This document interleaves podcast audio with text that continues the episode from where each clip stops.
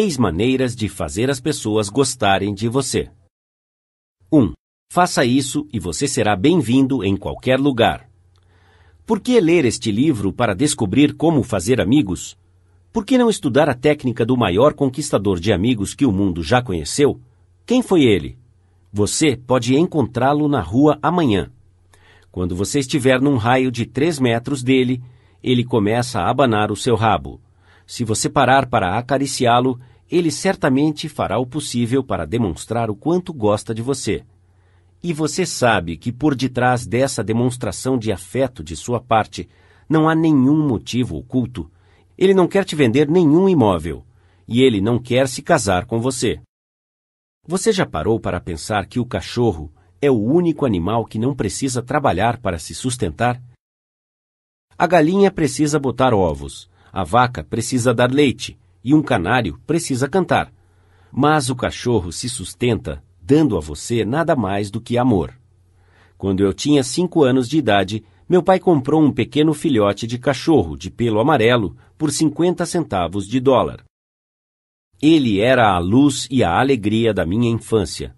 Todas as tardes, cerca de quatro e meia, ele sentava no jardim da frente com os seus lindos olhos fitando a trilha à sua frente, e assim que ele ouvia a minha voz, ouvia o balançar da minha lancheira pelo arbusto, ele saía correndo, quase sem fôlego, e subia o morro para me encontrar com pulos e muitos latidos de alegria.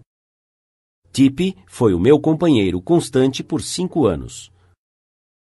Foi então, numa noite trágica, nunca irei esquecer, que ele foi morto por um raio, a mais ou menos três metros da minha cabeça. A morte de Tipe foi uma tragédia na minha infância. Você nunca leu um livro de psicologia, Tipe. Você não precisava.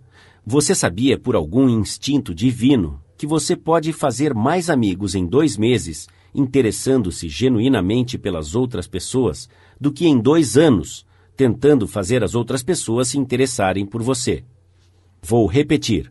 Você pode fazer mais amigos em dois meses interessando-se pelas outras pessoas do que em dois anos tentando fazer as outras pessoas se interessarem por você. Mas eu e você conhecemos pessoas que cometem este erro crasso durante a sua vida toda, tentando fazer outras pessoas se interessarem por elas. É claro que não funciona. As pessoas não estão interessadas em você. Elas não estão interessadas em mim. Elas estão interessadas nelas mesmas, de manhã, à tarde e após o jantar. A New York Telephone Company fez um estudo detalhado de conversas telefônicas para descobrir qual a palavra mais usada. Talvez você já tenha adivinhado. É o pronome pessoal eu, eu e eu foi usada 3.900 vezes em 500 conversas telefônicas. Eu, eu, eu e eu. Quando você está olhando uma foto de um grupo no qual você esteja, para quem você olha primeiro? Se queremos apenas tentar impressionar as pessoas para fazê-las se interessarem por nós, não precisamos ser amigos verdadeiros e sinceros. Não dá para fazer amigos verdadeiros dessa forma. Napoleão tentou e em seu último encontro com Josefina, ele disse: Josefina, tive tanta sorte como qualquer outro homem que já esteve na Terra, e ainda nessa hora você é a única pessoa no mundo em quem posso confiar. E historiadores duvidam se ele podia confiar até nela. Alfred Adler, o famoso psicólogo de Viena, escreveu um livro chamado What Life Should Mean to You O que a vida deveria significar a você. Neste livro, ele diz: é o indivíduo que não se interessa pelos seus semelhantes que tem as maiores dificuldades na vida e causa os maiores males aos outros. É desse tipo de indivíduo que surgem todas as falhas humanas. Você pode ler milhares de volumes eruditos sobre psicologia sem se deparar com uma afirmação mais significativa para você e para mim. O significado da afirmação de Adler é tão rico que vou repeti-lo mais uma vez. É o indivíduo que não se interessa pelos seus semelhantes que tem as maiores dificuldades na vida e causa os maiores males aos outros. É desse tipo de indivíduo que surgem todas as falhas humanas. Certa vez, fiz um curso sobre como escrever contos na Universidade de Nova York, e durante aquele curso, o editor de uma das maiores revistas ministrou a nossa classe. Ele disse que poderia pegar qualquer uma das dúzias de histórias que passavam pela sua mesa todos os dias e, após ler alguns parágrafos, podia sentir se o autor gostava ou não de pessoas. Se o autor não gosta de pessoas, ele disse, as pessoas não vão gostar de suas histórias. Esse editor de casca dura parou duas vezes no curso durante a sua palestra sobre escrever ficção e desculpou-se por pregar um sermão. Eu estou te dizendo, ele disse, as mesmas coisas que o seu pregador diria, mas lembre-se, você precisa se interessar por pessoas, se você quiser se tornar um escritor de sucesso. Se isso é verdade sobre escrever ficção, você pode ter certeza que é verdade quando estiver lidando com pessoas face a face. Passei uma noite no vestiário de Howard Thurston na última vez que ele apareceu na Broadway. Thurston era conhecido como o mestre entre os mágicos. Por 40 anos, ele havia viajado pelo mundo, muitas vezes criando ilusões, mistificando os públicos e fazendo as pessoas suspirarem de espanto. Mais de 60 milhões de pessoas haviam pago a entrada para seu show, e ele havia obtido um lucro de quase 2 milhões de dólares. Pedi ao Sr. Thurston para me contar o segredo do seu sucesso. A sua escolaridade certamente nada tinha a ver com isso, porque ele havia fugido de casa quando ainda menino.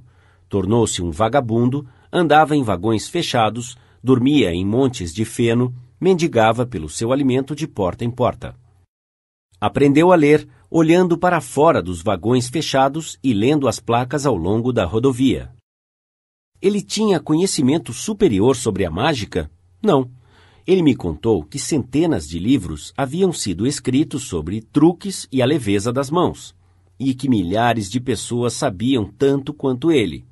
Mas ele tinha duas coisas que os outros não tinham. Primeiro, ele tinha a habilidade de demonstrar a sua personalidade em público.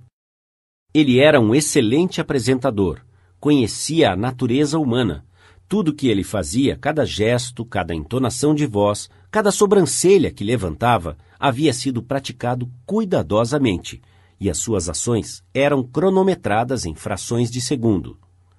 Mas, além disso, Thurston tinha um interesse genuíno pelas pessoas. Ele me contou que muitos mágicos olham para o público e dizem a si mesmos: Bem, há um bando de tapados lá fora, um bando de caipiras, Vou enganá-los com certeza. Mas o método de Thurston era completamente diferente.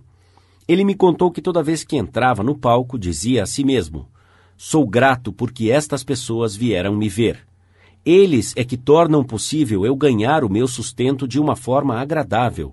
Vou dar-lhes o que tenho de melhor. Ele declarou que nunca entrava no holofote sem antes repetir várias vezes: eu amo o meu público.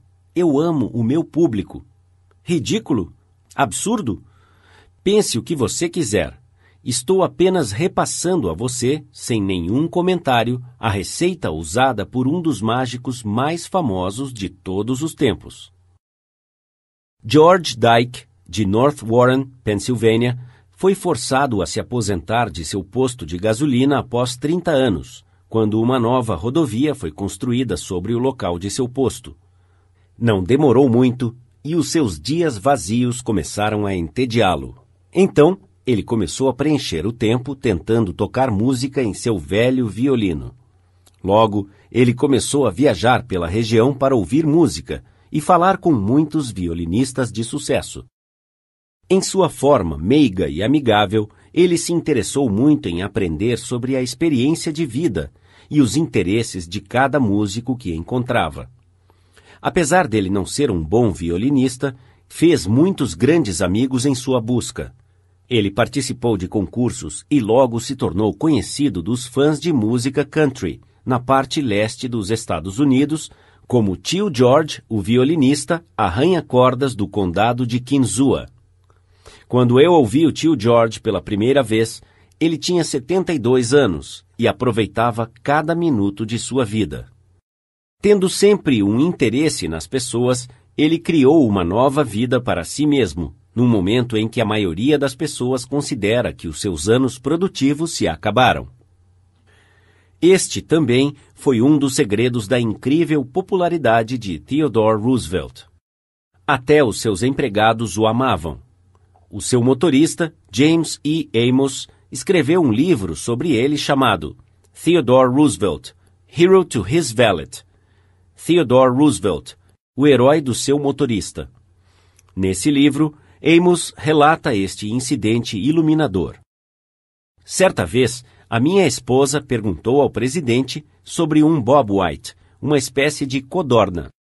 Ela nunca tinha visto um, e ele o descreveu a ela completamente. Algum tempo depois, o telefone de nossa casa tocou. Amos e sua esposa moravam em uma pequena casa na propriedade de Roosevelt, em Oyster Bay. A minha esposa atendeu o telefone e era o próprio Sr. Roosevelt. Ele havia ligado para ela para lhe dizer que havia um Bob White do lado de fora de sua janela e que se ela olhasse para fora, ela o veria. Pequenas coisas como essa eram tão características dele.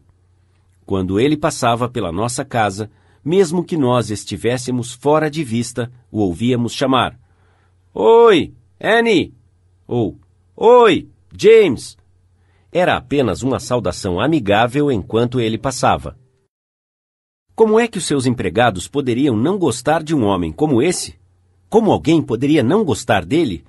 Roosevelt passou pela Casa Branca um dia quando o presidente e a senhora Taft estavam viajando.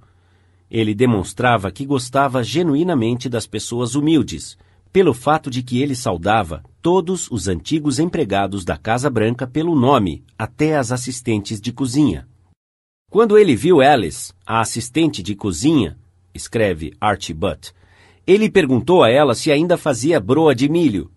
Alice falou que às vezes ela a fazia para os empregados, mas ninguém a comia no andar de cima. Eles não têm bom gosto, bradou Roosevelt, e eu direi ao presidente quando eu o encontrar. Alice trouxe um pedaço para ele num prato, e ele foi para o escritório comendo, enquanto passava e saudava os jardineiros e trabalhadores. Ele cumprimentava cada pessoa como havia feito no passado. Ike Hoover, que foi o porteiro-chefe na Casa Branca por 40 anos, disse com lágrimas em seus olhos. Foi o dia mais feliz que nós tivemos em quase dois anos, e nenhum de nós o trocaria por uma nota de 100 dólares. A mesma preocupação pelas pessoas menos importantes ajudaram o representante de vendas, Edward M. Sykes Jr., de Chatham, Nova Jersey, a reter um cliente. Muitos anos atrás, ele reportou, eu visitei clientes da Johnson Johnson na região de Massachusetts. Um dos clientes era uma drogaria em Hingham. Quando eu entrava na drogaria, sempre falava com os funcionários, um na parte de bebidas e outros que atendiam no balcão por alguns minutos antes de falar com o proprietário para anotar o seu pedido. Um dia, fui até o proprietário da drogaria e ele pediu para que eu me retirasse porque ele não estava mais interessado em comprar produtos da J&J porque sentia que eles estavam concentrando as suas atividades em estabelecimentos de produtos alimentícios e lojas de desconto, em detrimento de sua pequena drogaria. Saí com o rabo entre as pernas, dando voltas pela cidade por algumas horas. Finalmente, decidi voltar e tentar explicar a nossa posição ao proprietário da drogaria. Quando retornei, entrei e, como sempre, cumprimentei os funcionários que trabalhavam na parte de bebidas e no balcão. Quando cheguei ao proprietário, ele sorriu para mim e me convidou à sua sala. Então, ele fez o dobro do pedido normal.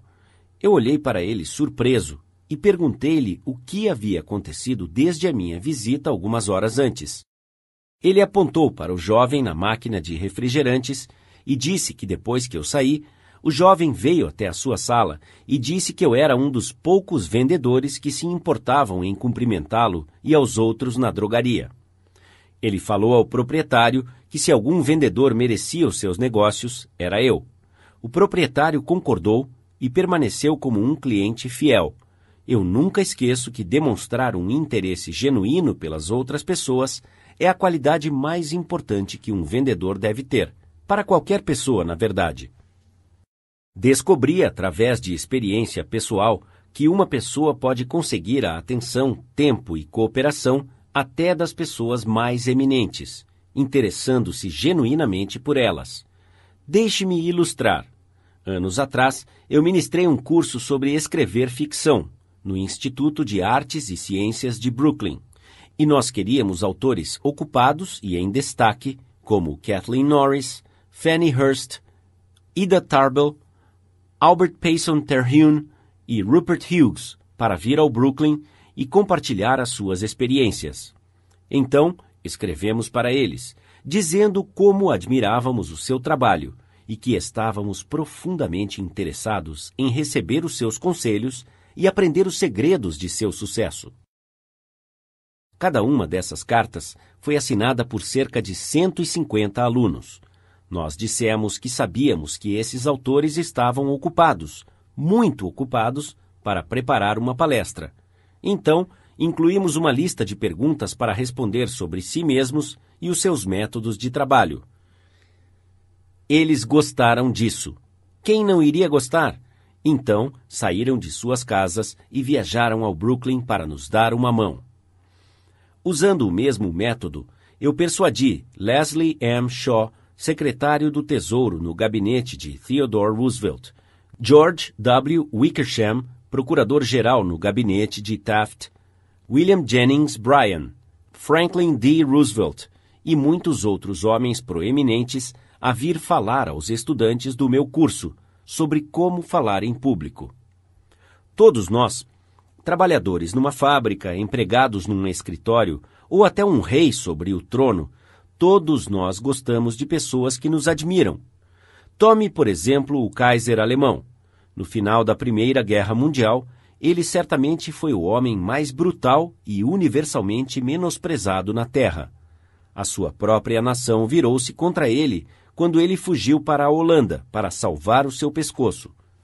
O ódio contra ele foi tão intenso que milhões de pessoas adorariam despedaçar os seus membros um por um ou queimá-lo na estaca.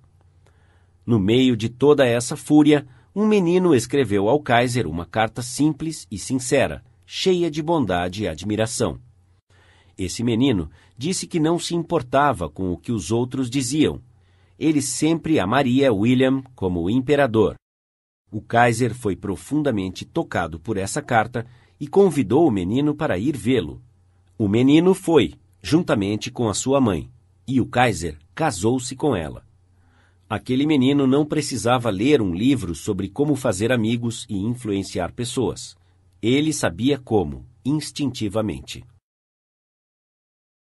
Se nós queremos fazer amigos, vamos nos dedicar a fazer coisas pelas outras pessoas, coisas que exigem tempo, energia, altruísmo e consideração.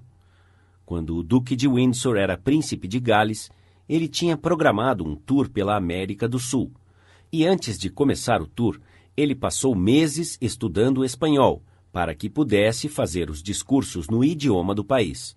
E os sul-americanos o amaram por isso. Por muitos anos, fiz questão de descobrir os aniversários dos meus amigos. Como? Apesar de não ter um pingo de fé na astrologia, comecei a perguntar a outra pessoa se ela acreditava que a data do aniversário de uma pessoa está relacionada ao caráter e disposição. Então, eu pedi a ela para me dizer o mês e o dia de nascimento. Se ela dizia 24 de novembro, por exemplo, eu ficava repetindo para mim mesmo: 24 de novembro, 24 de novembro. Assim que o meu amigo virava as costas, eu anotava o nome e aniversário, e mais tarde o transferia à agenda de aniversários. No início de cada ano, eu tinha essas datas de aniversário programadas em meu bloco de calendário, para que eu pudesse lembrar automaticamente. Quando o dia do aniversário chegava, lá estava minha carta ou telegrama. Que impressão eu causava! Geralmente, eu era a única pessoa na Terra que lembrava. Se nós queremos fazer amigos, devemos saudar as pessoas com animação e entusiasmo. Quando alguém te ligar por telefone, use a mesma psicologia. Diga alô em tons que expressam a sua felicidade ao receber uma ligação dessa pessoa. Muitas empresas treinam as suas telefonistas para saudar os clientes em um tom de voz que irradia interesse e entusiasmo. O cliente sente que a empresa está preocupada com ele. Vamos nos lembrar disso quando atendermos o telefone amanhã. Demonstrando um interesse genuíno por outros, você não apenas faz amigos, mas pode desenvolver em seus clientes uma fidelidade à sua empresa.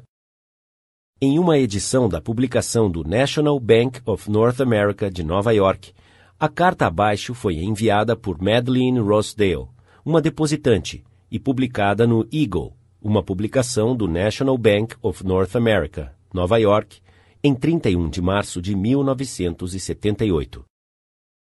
Gostaria que você soubesse o quanto eu aprecio os seus funcionários.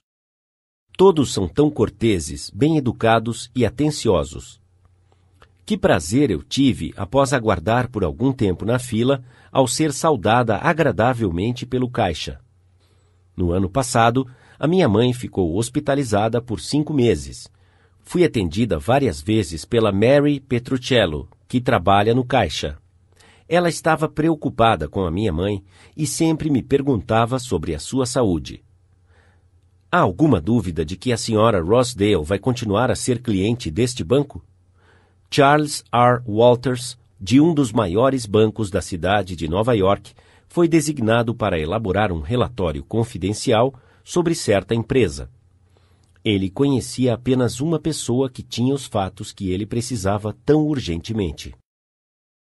Enquanto o Sr. Walters estava entrando no escritório do presidente, uma jovem apareceu na porta e falou ao presidente que ela não tinha nenhum selo para ele naquele dia. Estou colecionando selos para o meu filho de 12 anos, o presidente explicou ao Sr. Walters. O Sr. Walters expôs a sua missão e começou a fazer perguntas. O presidente foi vago, geral e nebuloso. Ele não queria falar e aparentemente nada podia persuadi-lo a falar. A entrevista foi breve e sem muito resultado.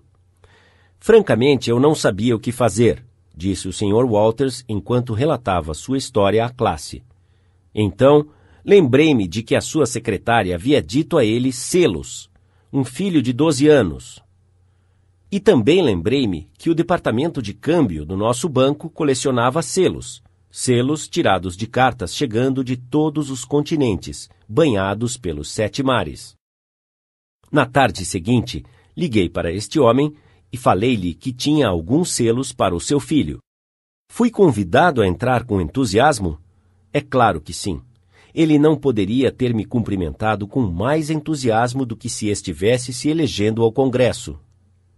Ele irradiava sorrisos e boa vontade o meu George irá adorar este selo, ele ficava dizendo enquanto olhava os selos. E olhe este, isso é um tesouro. Passamos meia hora falando sobre selos e vendo uma foto do seu filho. E então ele dedicou mais de uma hora de seu tempo dando-me todas as informações que eu queria, sem que eu sugerisse nada. Ele me falou tudo o que ele sabia e depois chamou os seus subordinados e os questionou. Ele telefonou para um de seus associados. Ele me deu tantos fatos, números, relatórios e correspondência que eu tinha um furo de reportagem. Aqui está outra ilustração. C.M. Knaffle Jr., da Filadélfia, havia tentado durante anos vender combustível a uma grande rede de empresas. Mas essa rede continuava a comprar o seu combustível de um fornecedor de fora da cidade e que o transportava passando em frente à porta do escritório de Knaffle. O Sr. Knaffle fez um discurso perante uma de minhas classes, expressando a sua raiva contra essa grande rede de empresas, chamando-a de uma grande maldição para a nação. E ele ainda questionava o porquê de não conseguir vender a eles. Sugeri que ele tentasse táticas diferentes. Resumidamente, foi isso que aconteceu. Fizemos um debate entre os participantes do curso sobre a rede de empresas, em particular, se o crescimento da rede era bom ou ruim para o país. Sugeri que Knaffel ficasse do lado negativo. Ele concordou em defender a rede de empresas. E depois, ele foi direto a um dos diretores da rede de empresas que ele desprezava e disse: Não estou aqui para tentar vender combustível. Vim aqui para te pedir um favor. Ele, então, falou-lhe sobre o seu debate e disse: Vim aqui solicitar a sua ajuda porque não consigo pensar em mais ninguém que seria capaz de dar-me os fatos que eu preciso.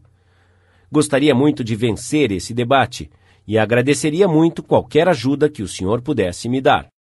Aqui está o restante da história do Sr. Knaffel em suas próprias palavras. Eu havia pedido a este homem exatamente um minuto de seu tempo. Foi por causa disso que ele consentiu em ver-me Após explicar a minha situação, ele pediu que eu me sentasse e falou comigo por exatamente uma hora e quarenta e sete minutos. Ele chamou outro diretor que havia escrito um livro sobre a rede de empresas. Ele escreveu para a National Chain Store Association e solicitou uma cópia para mim sobre um debate nesse assunto.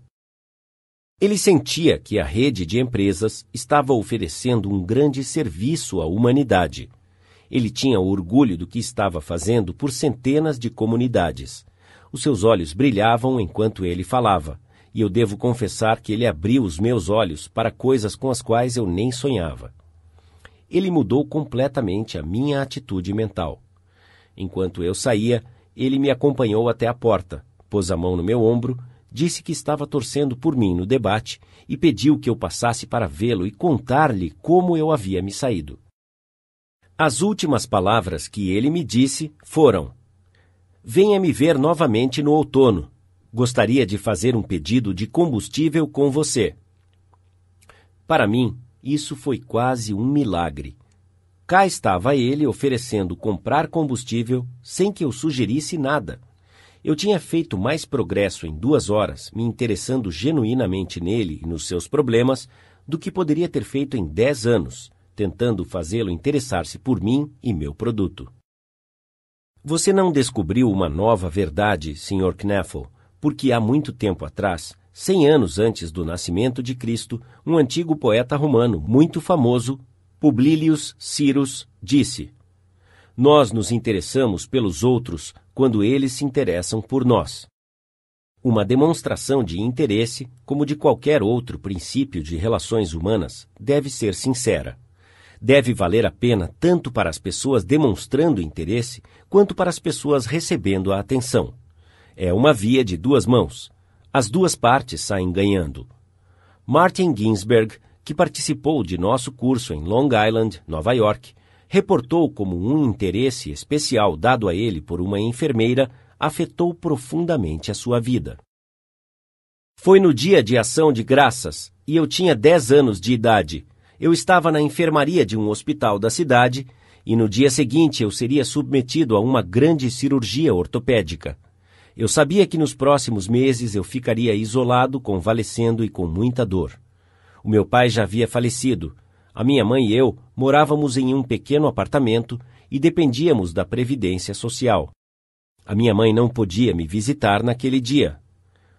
Assim que o dia progredia, me veio um sentimento de solidão desespero e medo. Eu sabia que a minha mãe estava sozinha em casa, preocupada comigo, sem nenhuma companhia, sem ninguém para comer com ela e não tinha dinheiro suficiente para um jantar de ação de graças. Os meus olhos se encheram de lágrimas e coloquei a minha cabeça debaixo do travesseiro, puxei a coberta e me cobri. Chorei silenciosamente, mas tão amargamente, tanto, que o meu corpo sentia muita dor. Uma jovem enfermeira estudante ouviu o meu choro e veio até onde eu estava. Ela tirou a coberta do meu rosto e começou a limpar as minhas lágrimas. Ela me contou que ela se sentia tão sozinha trabalhando naquele dia e que não podia estar com a sua família. Ela me perguntou se eu gostaria de jantar com ela. Ela trouxe duas bandejas com peru, purê de batata, molho de cranberry e sorvete de sobremesa.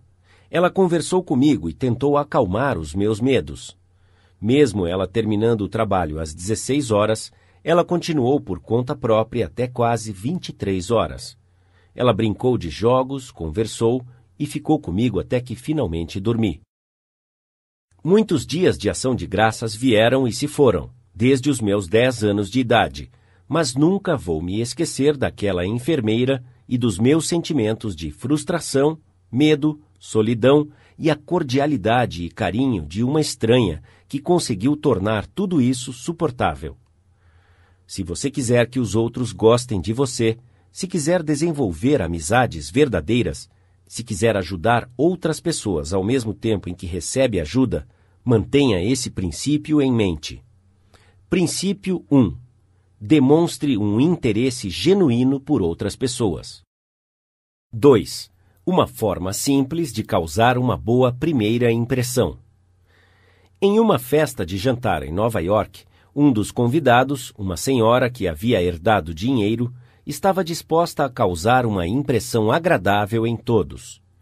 Ela havia desperdiçado uma fortuna modesta em peles, diamantes e pérolas, mas não havia feito nada sobre o seu rosto. Ela irradiava amargura e egoísmo. Não percebia o que todos sabiam, especialmente que a expressão no rosto de uma pessoa é muito mais importante do que as roupas que a pessoa usa. Charles Schwab me contou que o seu sorriso valia um milhão de dólares.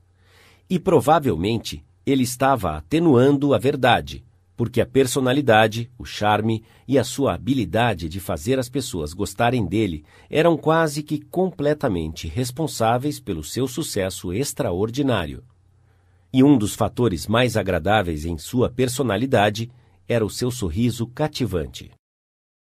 As ações falam mais alto do que as palavras, e um sorriso pode dizer: Eu gosto de você. Você me faz feliz. Estou feliz em te ver. É por isso que os cachorros se dão bem. Eles estão tão felizes em nos ver que fazem de tudo para nos agradar. Então, naturalmente, estamos felizes em vê-los.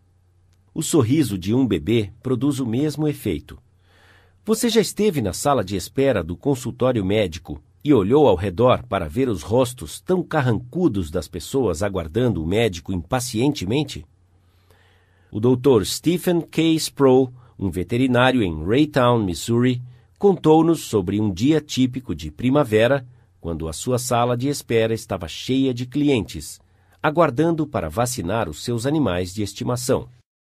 Ninguém estava conversando, e todos, provavelmente estavam pensando sobre uma dúzia de coisas que gostariam de estar fazendo ao invés de perder tempo sentados naquela sala.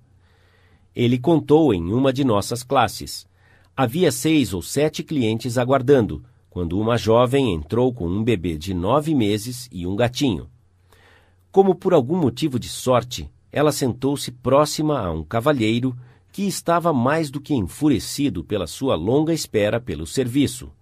Logo em seguida, o bebê simplesmente o olhou e deu um grande sorriso, tão característico dos bebês. O que foi que o cavalheiro fez? O que você e eu teríamos feito, é claro. Ele sorriu para o bebê. Logo, ele começou a conversar com a mulher sobre o seu bebê e sobre os seus netos. E em seguida, toda a recepção estava participando, e o tédio e a tensão foram convertidos em uma experiência agradável e divertida. Um sorriso insincero? Não. Isso não engana ninguém. Nós sabemos que é mecânico e nós o ressentimos. Eu estou falando sobre um sorriso verdadeiro, um sorriso emocionante, um sorriso que vem de dentro, o tipo que teria um bom preço no mercado. O professor James V. McConnell um psicólogo da Universidade de Michigan, expressou seus sentimentos sobre um sorriso. As pessoas que sorriem, ele disse, tendem a gerenciar, ensinar e a vender mais eficientemente e a criar filhos mais felizes. Há muito mais informações em um sorriso do que num olhar carrancudo. É por isso que a motivação é muito mais eficiente do que a punição, como técnica de ensino. A gerente de recursos humanos de uma grande loja de departamentos da Grande Nova York contou-me que ela preferia contratar um vendedor ou uma vendedora que ainda não tivesse concluído a escola se ele ou ela tivesse um sorriso agradável do que contratar um doutor em filosofia com um rosto carrancudo. O efeito de um sorriso é poderoso, mesmo quando não visto. Empresas telefônicas nos Estados Unidos têm um programa chamado de Poder Telefônico, oferecido aos funcionários que usam o telefone para vender os seus serviços ou produtos. Nesse programa, eles sugeriam que você sorrisse enquanto falasse ao telefone. O seu sorriso era percebido através da sua voz. Robert Cryer, gerente de um departamento de uma empresa de computação de Cincinnati, Ohio, contou-me como ele obteve sucesso ao encontrar o candidato certo para um cargo tão difícil de preencher. Eu estava desesperadamente tentando recrutar um PhD em ciência da computação para o meu departamento. Finalmente encontrei um jovem com as qualificações ideais, que estava concluindo o curso na Universidade de Purdue. Após diversas conversas telefônicas, fiquei sabendo que ele teve diversas propostas de trabalho de outras empresas, muitas delas maiores e mais conhecidas do que a minha. Fiquei feliz quando ele aceitou a minha proposta. Após começar o trabalho, perguntei-lhe por que ele havia aceitado a minha proposta acima das outras. Ele fez uma pausa por um momento e depois disse: Eu acho que é porque os gerentes das outras empresas falavam ao telefone fria e comercialmente, de forma que me faziam sentir como outra transação de negócios. A sua voz parecia tão feliz em receber a minha ligação, como se você realmente quisesse que eu fizesse parte de sua organização. Você pode ter certeza que ainda estou atendendo o meu telefone com um sorriso. O presidente da diretoria de uma das maiores produtoras de borracha nos Estados Unidos contou-me que, de acordo com as suas observações, as pessoas raramente obtêm êxito a não ser que se divirtam fazendo isso. Esse líder industrial não colocava muita fé no antigo provérbio de que o trabalho árduo é a única chave que pode destrancar a porta de nossos desejos. Eu já conheci pessoas, ele disse, que obtiveram êxito porque eles se divertiam dirigindo seus negócios. Mais tarde, eu vi aquelas pessoas mudarem, quando a diversão se tornou trabalho. Os negócios ficaram chatos, perderam toda a sua diversão nisso e elas falharam. Você deve se divertir quando você se encontrar com as pessoas, se você espera que elas se divirtam conhecendo você. Pedi a milhares de homens e mulheres de negócios para sorrirem para alguém a cada hora, por uma semana, e depois virem para a classe para falar sobre os resultados. Qual foi o resultado? Vamos ver. Aqui está uma carta de William B. Steinhardt, um corretor de Nova York. O seu caso não é isolado. De fato, é típico de centenas de casos. Estou casado há mais de 18 anos, escreveu o Sr. Steinhardt, e em todo esse tempo eu raramente sorri para minha esposa ou falei-lhe uma dúzia de palavras, do momento em que eu me levantava até o momento em que estivesse pronto para ir à empresa.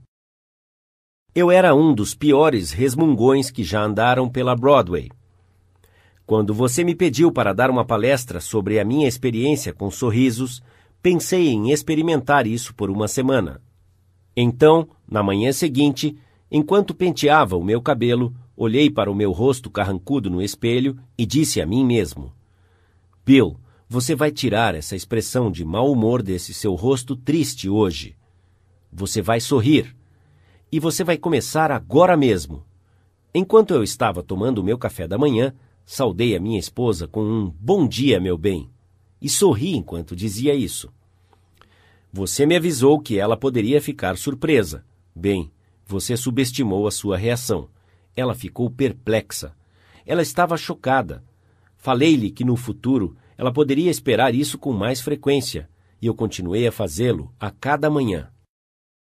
Essa minha mudança de atitude trouxe mais felicidade ao nosso lar em dois meses, desde que eu comecei, do que em todo o ano passado.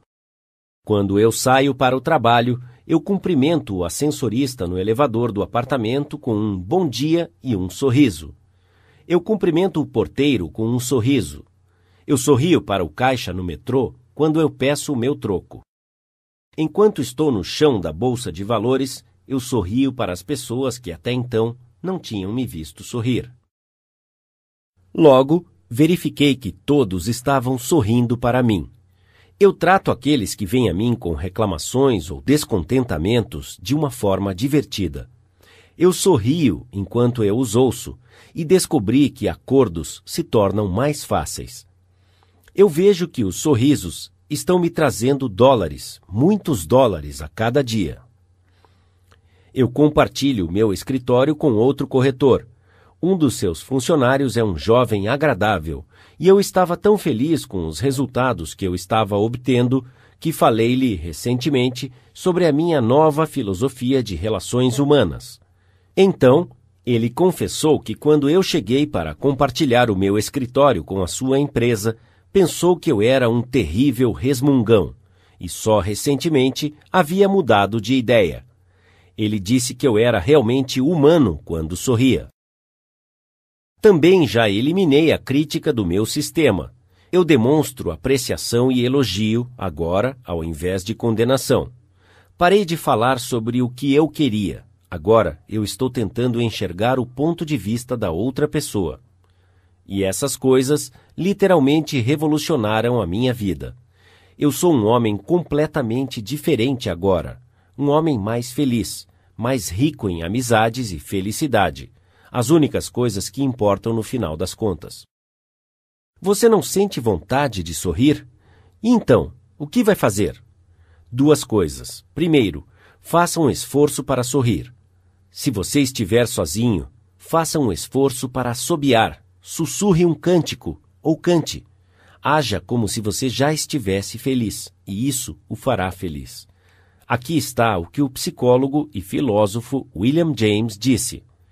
A ação parece seguir o sentimento, mas na verdade, ação e sentimento andam juntos, e ajustando-se à ação, que está sob o controle mais direto da vontade, nós podemos indiretamente ajustar esse sentimento que não está.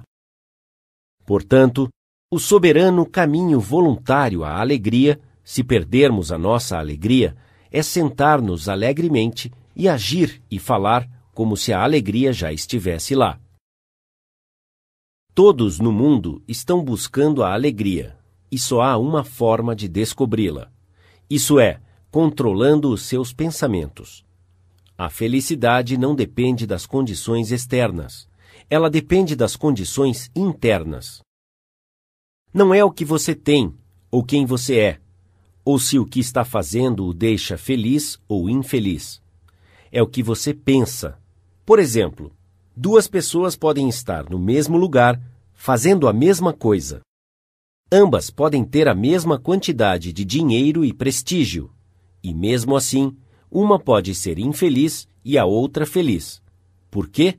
por causa de uma atitude mental diferente.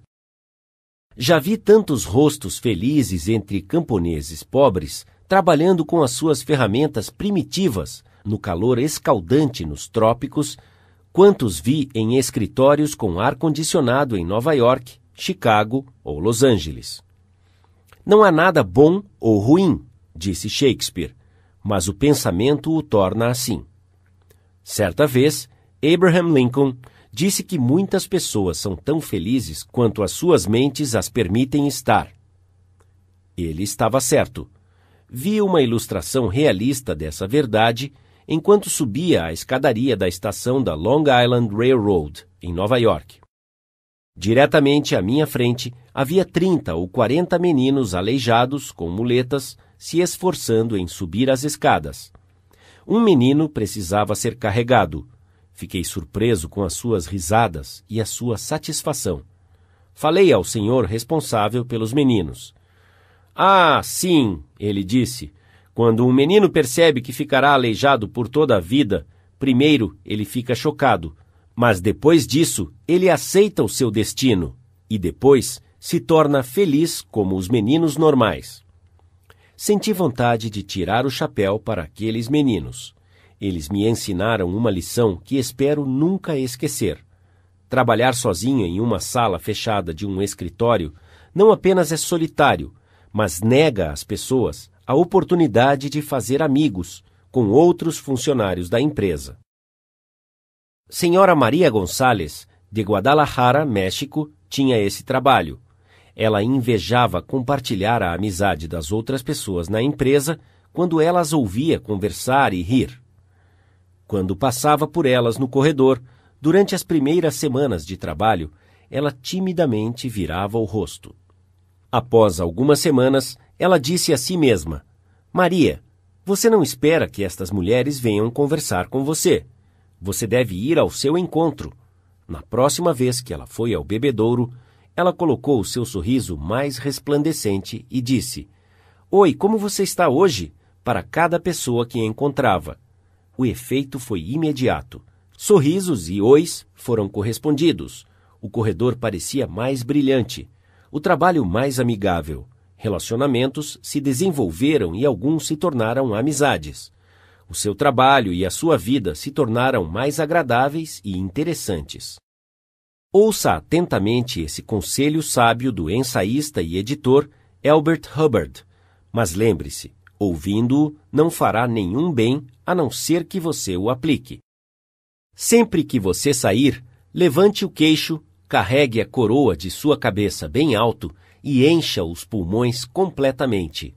Beba a luz do sol Cumprimente os seus amigos com um sorriso e coloque a sua alma em cada cumprimento de mão. Não tenha medo de ser incompreendido e não perca nenhum minuto pensando sobre os seus inimigos. Coloque em sua mente exatamente o que você gostaria de fazer, e então, sem mudar de rumo, você irá diretamente para o alvo.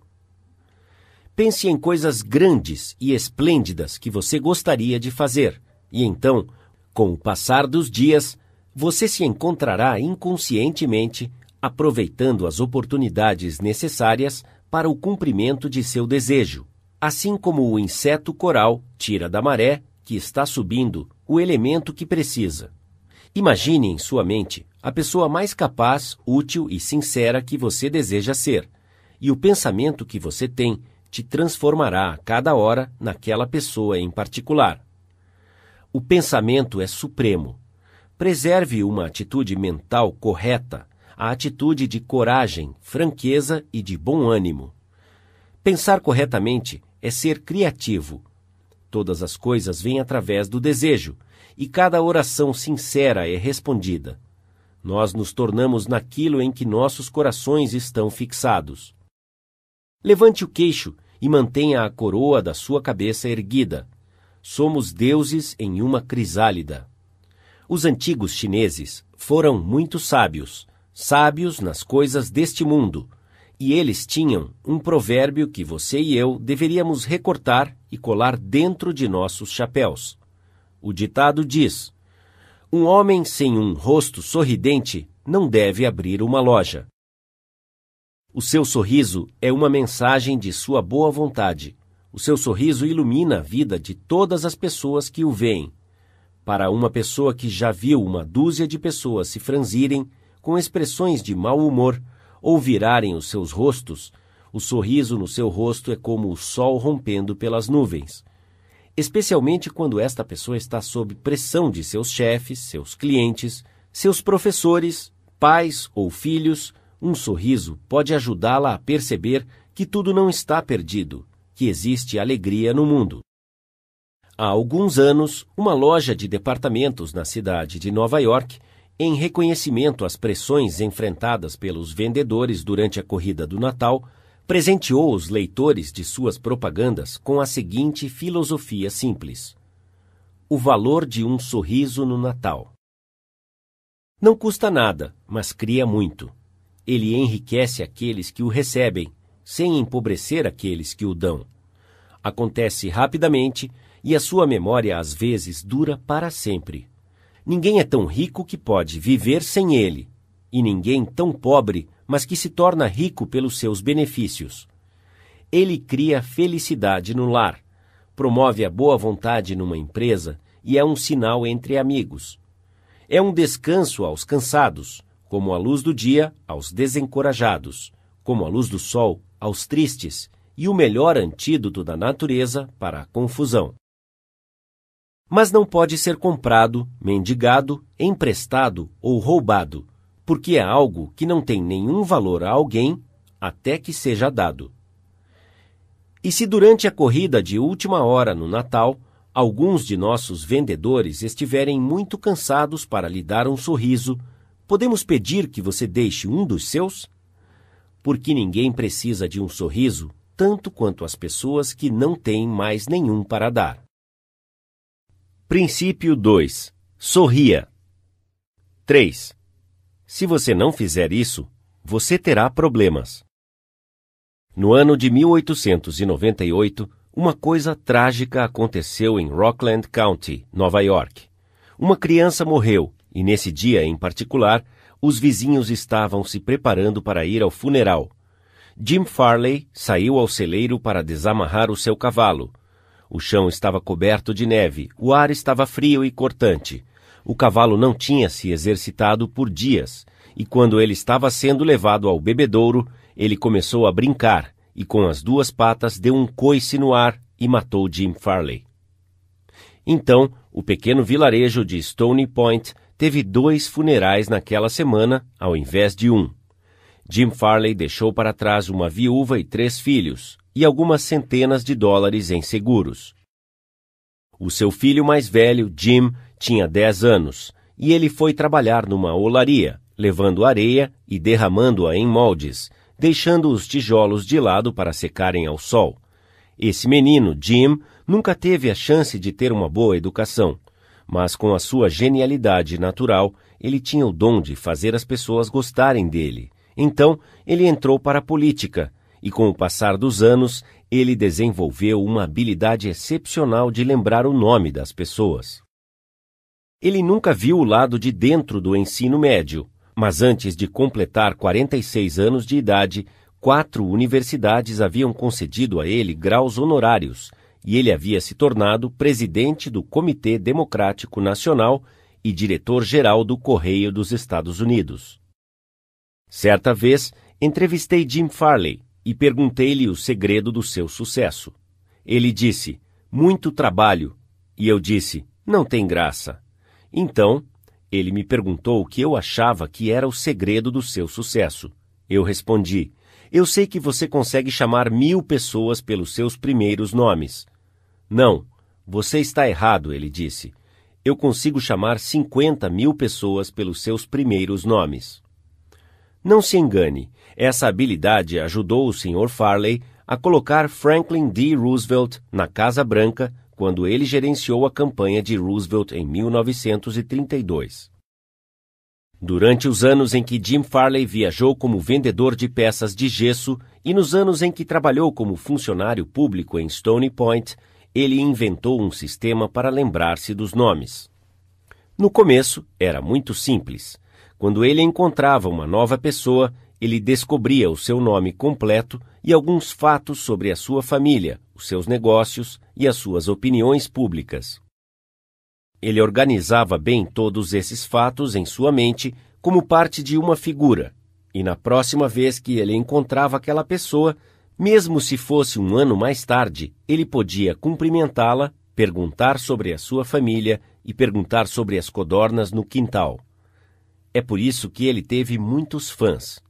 Durante meses, antes do início da campanha de Roosevelt para presidente, Jim Farley escreveu centenas de cartas por dia para as pessoas de todos os estados do Oeste e Noroeste. Então, ele pulou num trem e em 19 dias ele cobriu 20 estados e 12 mil milhas e viajou de buggy, trem, automóvel e barco.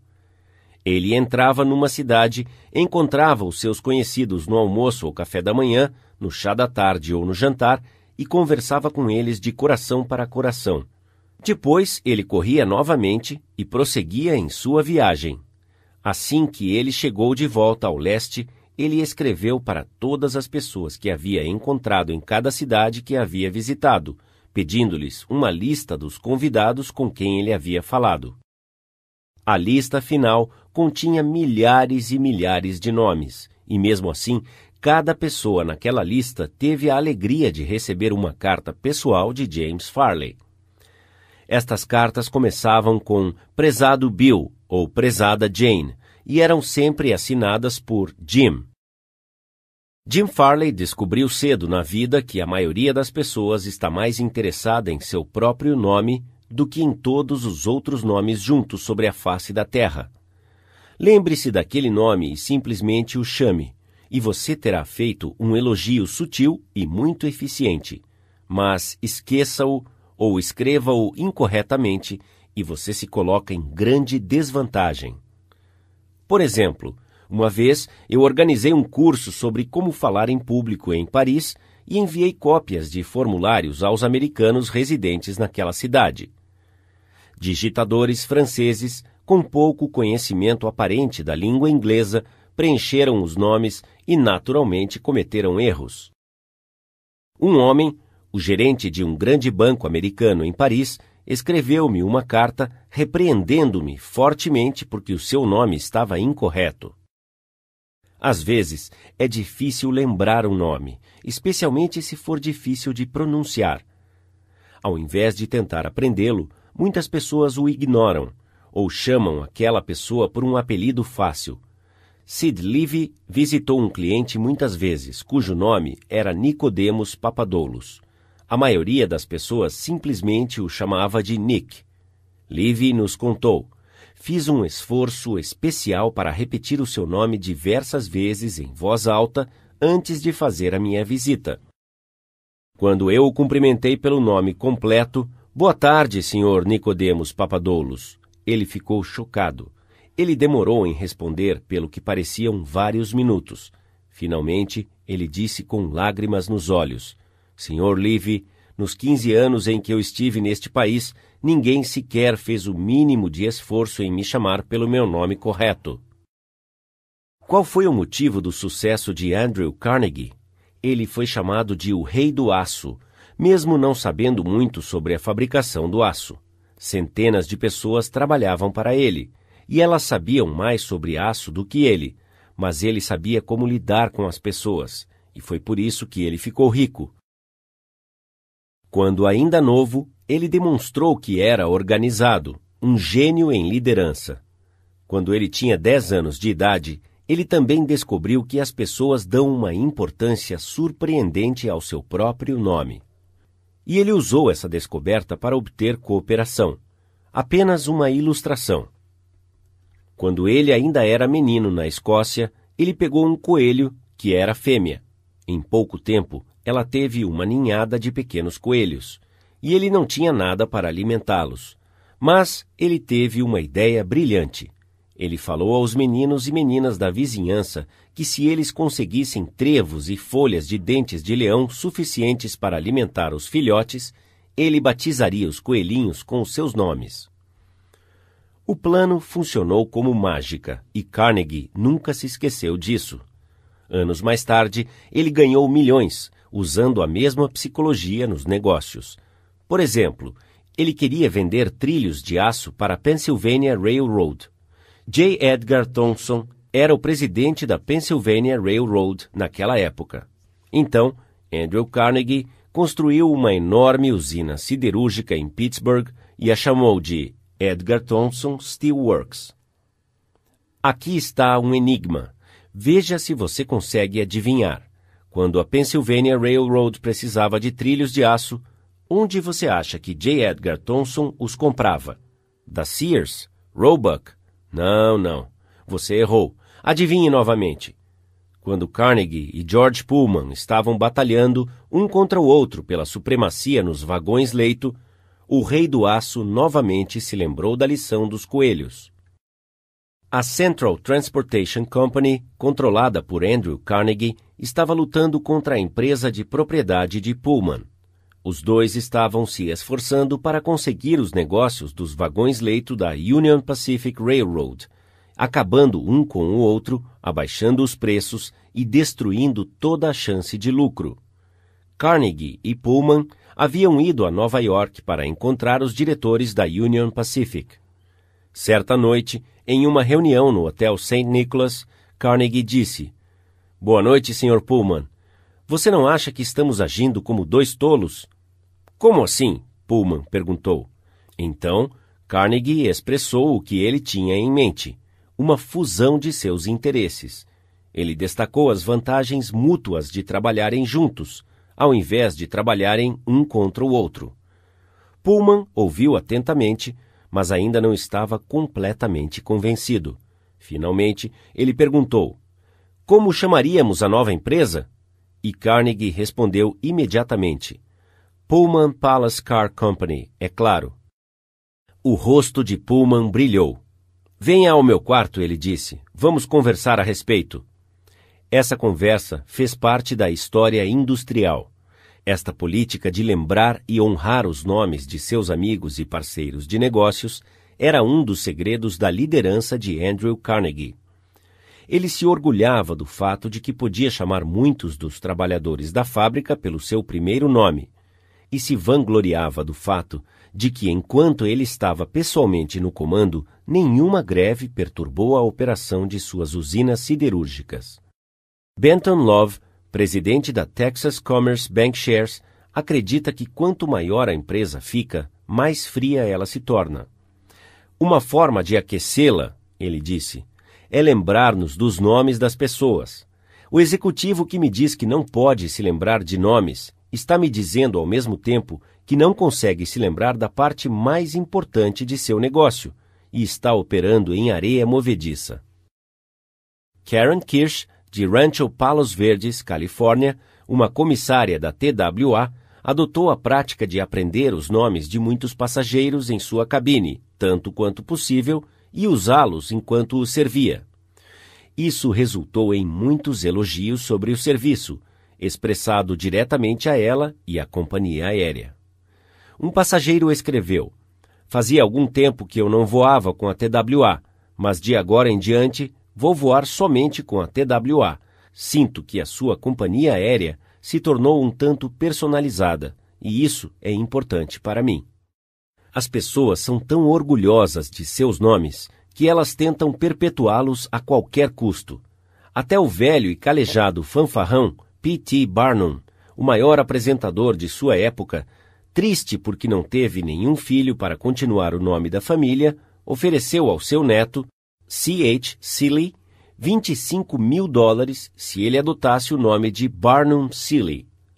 Por muitos séculos, nobres e magnatas financiavam artistas, músicos e autores para que os seus trabalhos artísticos fossem dedicados a eles. Bibliotecas e museus devem as suas mais ricas coleções a pessoas que não podiam suportar o fato de que os seus nomes pereceriam da memória da sua raça. A Biblioteca Pública de Nova York tem as suas coleções Astor e Lennox. O Metropolitan Museum perpetua os nomes de Benjamin Altman e J.P. Morgan. E quase todas as igrejas são embelezadas por vitrais comemorando os nomes dos seus doadores. Muitos prédios da maioria das universidades levam os nomes dos doadores, que contribuíram com grandes somas em dinheiro para obter essa honra. A maioria das pessoas não se lembra de nomes, pelo simples motivo que não dedicam o tempo e a energia necessários para concentrar, repetir e gravar nomes indelevelmente em suas mentes. Eles inventam desculpas, ou eles estão muito ocupados. Mas eles provavelmente não estavam mais ocupados do que Franklin D. Roosevelt. E ele dedicou tempo para lembrar e recordar até o nome dos mecânicos que ele encontrava. Aqui está uma ilustração. A organização Chrysler construiu um carro especial para o Sr. Roosevelt, que não conseguia usar um carro normal porque as suas pernas eram paralisadas. W. F. Chamberlain e um mecânico o entregaram na Casa Branca. Eu tenho à minha frente uma carta do Sr. Chamberlain, relatando as suas experiências. Eu ensinei ao presidente Roosevelt como operar um carro com vários dispositivos fora do comum, mas ele me ensinou muito sobre a arte de lidar com pessoas. Quando eu passei pela Casa Branca, o Sr. Chamberlain escreveu, o presidente estava extremamente alegre e bem-humorado. Ele chamou-me pelo meu nome, fez-me sentir muito confortável e impressionou-me particularmente pelo fato de que ele estava vitalmente interessado nas coisas que eu tinha para mostrar e contar-lhe. O carro foi projetado de tal forma que poderia ser operado apenas com o uso das mãos. Uma multidão se ajuntou para ver o carro. E ele disse: Eu o acho maravilhoso. Tudo o que você tem a fazer é apertar um botão e ele começa a mover e você pode dirigi-lo sem nenhum esforço. Eu o acho fantástico. Não sei o que o faz mover. Gostaria de ter o tempo de desmontá-lo para ver como funciona. Quando os amigos e associados de Roosevelt admiraram a máquina, ele disse em sua presença: Sr. Chamberlain, eu certamente aprecio todo o tempo e esforço que o senhor dedicou desenvolvendo este carro. Certamente é uma obra de arte. Ele admirou o radiador, o retrovisor especial e o relógio, o refletor especial, o tipo de estofamento, a posição do assento do motorista, as malas especiais no porta-malas com as suas iniciais em cada mala. Em outras palavras, ele percebeu cada detalhe no qual eu havia dedicado tempo pensando e refletindo. Ele fez questão de apresentar as várias peças de equipamento para a senhora Roosevelt a senhorita Perkins, a ministra do Trabalho e a sua secretária. Ele até apresentou o carro ao velho porteiro da Casa Branca. George, você deve ter um cuidado especial com estas malas.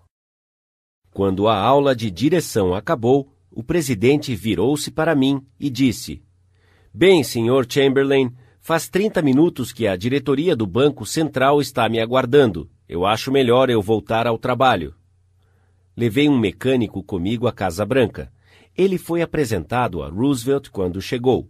Ele não falou com o presidente e Roosevelt ouviu o seu nome apenas uma vez. Ele era um homem tímido e sempre ficava em segundo plano. Mas antes de nos deixar, o presidente procurou o mecânico, o cumprimentou, o chamou pelo nome e agradeceu por ter vindo a Washington. E não havia nada de superficial em seu agradecimento. Ele foi sincero no que dizia. Eu senti isso. Alguns dias após retornar a Nova York, eu recebi uma foto autografada pelo presidente Roosevelt e um pequeno bilhete de agradecimento, novamente expressando a sua apreciação pela minha assistência. Como ele encontrou tempo para fazer isso é um mistério para mim. Franklin D. Roosevelt sabia que uma das formas mais simples, evidentes e importantes de obter boa vontade era lembrar-se dos nomes e fazer as pessoas se sentirem importantes. Mas quantos de nós fazemos isso? Metade do tempo nós somos apresentados a um estranho, passamos alguns minutos conversando e não conseguimos nem ao menos lembrar-nos do seu nome quando nos despedimos dele. Uma das primeiras lições que um político aprende é essa: Recordar-se do nome de um eleitor é conquistá-lo, esquecê-lo significa perdê-lo. E a capacidade de lembrar-se de nomes é tão importante nos negócios e nos contatos sociais quanto na política. Napoleão III, o imperador da França e sobrinho do grande Napoleão, gabava-se de que, apesar de todas as suas obrigações reais, ele conseguia lembrar-se do nome de cada pessoa que ele encontrava. A sua técnica, simples. Se ele não ouvia o nome distintivamente, ele dizia: Perdoa-me, eu não ouvi claramente o seu nome. E se fosse um nome incomum, ele diria: Você poderia soletrá-lo? Durante uma conversa, ele se esforçava em repetir o nome diversas vezes e tentava associá-lo em sua mente com as características da pessoa, a sua expressão e aparência geral. Se a pessoa fosse importante, Napoleão se esforçava ainda mais. Assim que a Sua Alteza Real estivesse sozinho, ele escrevia o nome num pedaço de papel, concentrava-se nele, gravava-o seguramente em sua mente e depois rasgava o papel. Desta forma, ele tinha uma impressão visual, bem como uma impressão auditiva. Tudo isso leva tempo, mas boas maneiras, disse Emerson, são feitas de pequenos sacrifícios. A importância de lembrar e usar nomes não são apenas prerrogativas para reis e diretores executivos. funcionam para todos nós. Ken Nottingham, um funcionário da General Motors em Indiana, geralmente almoçava no refeitório da empresa. Ele percebeu que havia uma senhora atrás do balcão que estava sempre com o rosto carrancudo. Ela havia passado duas horas fazendo sanduíches e eu era apenas mais um sanduíche para ela. Falei-lhe o que eu queria. Ela pesou o presunto numa pequena balança, depois ela me deu uma folha de alface, algumas batatinhas e os entregou a mim. No dia seguinte, enfrentei a mesma fila, a mesma senhora e o mesmo rosto carrancudo. A única diferença que percebi foi o seu crachá. Dei um sorriso e disse: Oi, Eunice. E depois disse a ela o que eu queria. Bem, ela esqueceu-se da balança, encheu o meu prato de presunto, deu-me três folhas de alface e caprichou nas batatinhas, tanto que estavam caindo do meu prato. Nós devemos estar cientes da mágica contida num nome, e percebi que este item é completa e inteiramente de propriedade da pessoa com quem estamos lidando, e mais ninguém. O nome é que distingue um indivíduo, ele torna a pessoa singular entre todas as outras. As informações que estamos compartilhando ou o pedido que estamos fazendo se tornam especiais quando abordamos a situação com o nome do indivíduo. Desde a garçonete ao executivo sênior, o nome fará mágica quando nós lidarmos com os outros. Princípio 3. Lembre-se que o nome de uma pessoa é o som mais doce e mais importante em qualquer idioma para aquela pessoa. 4. Uma forma simples de se tornar uma pessoa sociável. Há algum tempo, fui a uma festa de bridge. Eu não sei jogar bridge, e havia uma senhora ali que também não jogava ela descobriu que eu havia trabalhado como gerente do Lowell Thomas antes dele entrar para o rádio e que eu havia viajado muito pela Europa ajudando-o a elaborar as palestras ilustradas de viagem que ele estava ministrando. Então, ela disse: Sr. Carnegie, gostaria muito que você me contasse sobre os lugares maravilhosos que você visitou e os pontos turísticos que você já viu. Enquanto sentávamos no sofá, ela comentou que ela e seu marido haviam retornado recentemente de uma viagem para a África. África, eu exclamei, que interessante! Sempre quis conhecer a África, mas nunca consegui, exceto por uma estadia de 24 horas, certa vez, em Algiers. Conte-me, você visitou o país das grandes caçadas? É mesmo? Quanta sorte! Tenho inveja de você. Conte-me sobre a África. Com isso, ela falou por 45 minutos. Ela não perguntou mais onde eu havia ido ou que eu havia visto. Ela não queria ouvir-me falar sobre as minhas viagens.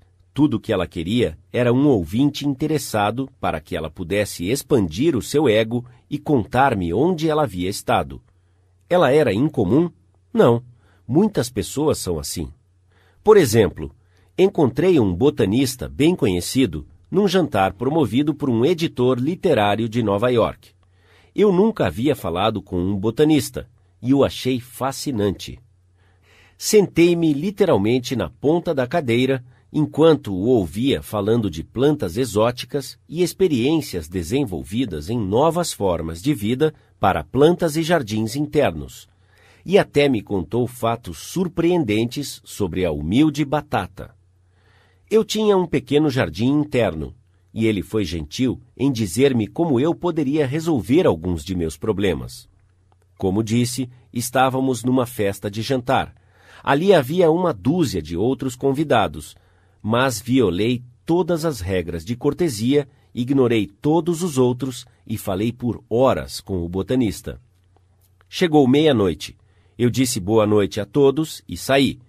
O botanista, então, retornou ao anfitrião e me elogiou diversas vezes. Eu fui um grande estímulo. Eu era isso e aquilo, e terminou dizendo que eu era o mais interessante conversador. Um conversador interessante? Por quê? Eu quase não disse nada. Eu não poderia ter dito algo a não ser que eu mudasse de assunto, porque o que eu sabia sobre botânica era tanto quanto sabia sobre a anatomia de um pinguim isto é, nada. Mas eu havia feito isto, eu havia ouvido atentamente. Eu havia ouvido porque eu estava genuinamente interessado. E ele sentia isso. Naturalmente, isso o agradou. Esse tipo de ouvir é um dos mais altos elogios que podemos prestar a alguém. Poucos seres humanos, escreveu Jack Woodford em Strangers in Love, poucos seres humanos estão à prova da vaidade de uma atenção interessada. Eu fui além de dar-lhe uma atenção interessada. Eu fui sincero em minha aprovação e generoso em meus elogios. Falei-lhe que me sentia imensamente entretido e instruído, e eu sentia. Falei-lhe que gostaria de ter o conhecimento que ele tinha, e eu gostaria. Falei-lhe que eu adoraria acompanhá-lo pelos campos, e eu adoraria. Falei-lhe que gostaria de vê-lo novamente, e eu gostaria. E então fiz com que ele pensasse em mim como um bom conversador, quando, na verdade, fui meramente um bom ouvinte, e o havia encorajado a falar. Qual é o segredo, o mistério, de uma entrevista de negócios bem-sucedida? Bem, de acordo com o ex-presidente de Harvard, Charles W. Eliot, não há nenhum mistério sobre o sucesso no relacionamento comercial. Atenção exclusiva à pessoa que está falando com você é muito importante. Nada mais é tão lisonjeador quanto isso. O próprio Eliot foi um mestre na arte de ouvir. Henry James um dos primeiros grandes romancistas da América, relembrou. O ouvir do Dr. Eliot não era um mero silêncio, mas uma forma de atividade. Sentava-se com o corpo bastante ereto, com as suas mãos juntas no colo, fazendo nenhum movimento, a não ser quando girava um dedão ao redor do outro, mais rápido ou mais devagar, frente ao seu interlocutor, e parecia ouvir com os olhos, além dos seus ouvidos. Ele ouvia com a sua mente e considerava atentamente o que você tinha a dizer enquanto você falava. No final da entrevista, a pessoa sentia que havia expressado o seu ponto de vista. Isso é tão evidente, não é? Você não precisa estudar quatro anos em Harvard para descobrir isso. Mas eu e você sabemos que os proprietários de lojas de departamento que irão alugar espaços caros compram os seus bens com descontos enfeitam bem as vitrines, gastam milhares de dólares em propaganda e então contratam vendedores que não têm o senso de serem bons ouvintes, vendedores que interrompem, contradizem e irritam o cliente e fazem tudo menos expulsá-lo da loja. Uma loja de departamentos em Chicago quase perdeu uma cliente fiel que gastava milhares de dólares todo ano porque uma vendedora não foi uma boa ouvinte. A senhora Henrietta Douglas, que fez o curso em Chicago, havia comprado um casaco durante uma promoção relâmpago. Após tê-lo comprado, ela percebeu que estava rasgado no forro. Ela retornou no dia seguinte e pediu à vendedora para trocá-lo. A vendedora recusou-se até a ouvir a sua reclamação. A senhora o comprou durante uma promoção relâmpago, ela disse. Ela apontou para um aviso na parede. Leia o que diz ali. Ela exclamou. Não aceitamos trocas ou devolução. Uma vez comprado é seu, a senhora que conserte o forro. Mas esta mercadoria está defeituosa, a senhora Douglas reclamou. Não faz nenhuma diferença, a vendedora interrompeu. Não aceitamos trocas ou devolução. A senhora Douglas ia quase saindo indignada, jurando nunca mais retornar àquela loja, quando ela foi saudada pela gerente de departamento, que a conhecia por seus muitos anos de fidelidade. A senhora Douglas contou-lhe o que havia acontecido.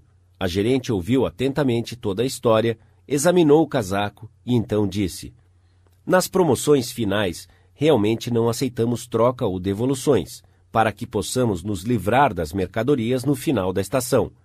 Mas esta política de nenhuma devolução não se aplica a mercadorias defeituosas. Certamente consertaremos ou trocaremos o forro, ou, se a senhora preferir, devolveremos o seu dinheiro. Que diferença de tratamento! Se aquela gerente não tivesse chegado e a ouvido, uma cliente fiel daquela loja teria sido perdida para sempre. Ouvir é tão importante no lar quanto no mundo dos negócios. Millie Espósito, de Croton on Hudson, Nova York, fez questão de ouvir quando um de seus filhos queria falar com ela.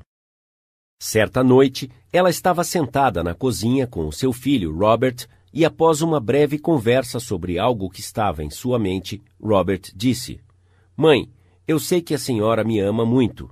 A senhora Espósito foi tocada e disse: É claro que eu te amo muito. Você tinha alguma dúvida? Robert respondeu: Não, mas eu realmente sei que você me ama, porque sempre que quero falar-lhe sobre algo, a senhora larga tudo que está fazendo e me ouve o agressor crônico ou até o crítico mais violento geralmente ficará mais manso e tolerante na presença de um ouvinte paciente e receptivo, um ouvinte que permanece em silêncio enquanto o reclamador, irado, dilata como uma serpente e expele o seu veneno para fora do sistema. Para ilustrar isso, a New York Telephone Company descobriu alguns anos atrás que tinha que lidar com um dos clientes mais violentos que já tinha entrado em contato com um representante da central de atendimento. Ele falava mal e ficava furioso. Ameaçava arrancar os fios do telefone. Ele havia recusado a pagar certas faturas que considerava como falsas. Escrevia cartas aos jornais.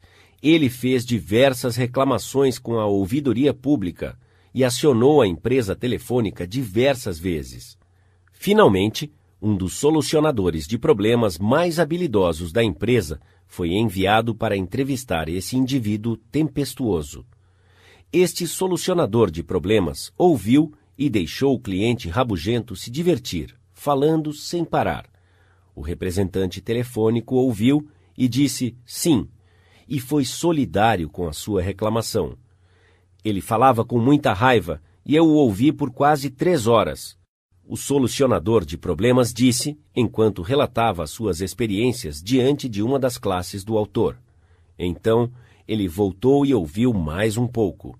Eu o entrevistei quatro vezes e, antes de acabar a quarta entrevista, tornei-me membro de uma organização que ele estava iniciando. Ele a chamou de Associação de Proteção aos Assinantes de Telefone. Ainda sou membro desta organização e, até onde eu sei, Sou o único membro no mundo hoje, além do Sr. X. Eu o ouvi e fui solidário com ele em cada ponto que ele relatou durante aquelas entrevistas. Ele nunca teve um representante telefônico que conversou com ele daquela forma antes e tornou-se quase amigável. O ponto sobre o qual fui vê-lo não foi mencionado na primeira visita, nem foi mencionado na segunda ou na terceira mas somente na quarta entrevista. Eu fechei o caso completamente, ele pagou todas as contas e, pela primeira vez na história de suas dificuldades com a empresa telefônica, ele retirou as suas reclamações voluntariamente da ouvidoria pública. O duvidoso Sr. X considerava-se como um membro de alguma cruzada, defendendo os direitos públicos contra a exploração insensível. Mas, na verdade, o que ele realmente queria era sentir-se importante. Inicialmente, ele obteve o sentimento de importância através da agressão e reclamação. Mas, assim que um representante da empresa o fez sentir-se importante, as suas reclamações imaginárias desapareceram em pleno ar. Certa manhã, há alguns anos, um cliente irado entrou no escritório de Julian F. Detmer, fundador da Detmer Woolen Company, que mais tarde tornou-se o maior distribuidor de lãs no ramo da alfaiataria. Esse homem devia a nós uma pequena soma em dinheiro, o Sr. Detmer explicou a mim. O cliente negou, mas sabíamos que ele estava errado. Então, o nosso departamento de crédito insistiu que ele pagasse. Após receber algumas cartas de nosso departamento de crédito, ele fez as malas, fez uma viagem a Chicago, correu ao meu escritório e informou-me que ele não ia pagar aquela fatura e que nunca iria comprar mais nenhum dólar de mercadoria da Detmer Woolen Company. Eu ouvi pacientemente tudo o que ele tinha a dizer. Fiquei tentado a interrompê-lo, mas percebi que isso seria uma má política. Então, deixei que ele falasse tudo. Quando ele finalmente se acalmou e se tornou receptivo, Eu disse silenciosamente: Gostaria de agradecê-lo por ter vindo a Chicago para me contar sobre isso.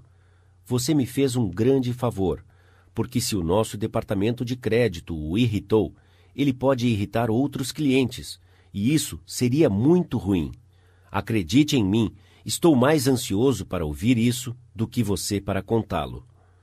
Essa foi a última coisa que ele esperava ouvir de mim. Eu acho que ele ficou um pouco desapontado, porque ele havia vindo a Chicago para me dizer uma coisa ou outra, mas aqui estava eu lhe agradecendo, ao invés de discutir com ele. Eu o assegurei que cancelaríamos a despesa de nossos livros contábeis e que o esqueceríamos, porque ele era um homem meticuloso que cuidava de apenas uma conta, enquanto os nossos empregados tinham milhares de contas para cuidar. Portanto, ele tinha menos probabilidade de errar do que nós. Falei-lhe que eu entendia exatamente como ele se sentia e que se eu estivesse no seu lugar, eu me sentiria exatamente como ele. Já que ele não ia mais comprar de nós, recomendei-lhe alguns fornecedores de lã.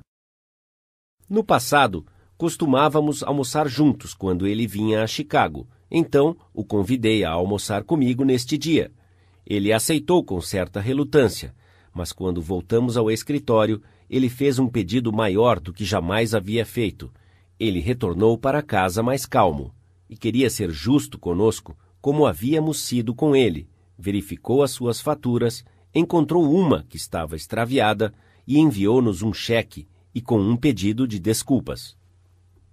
Mais tarde, quando a sua esposa o presenteou com um menino, ele deu ao filho o nome de Detmer, como o segundo nome, e continuou amigo e cliente da loja até a sua morte, 22 anos mais tarde.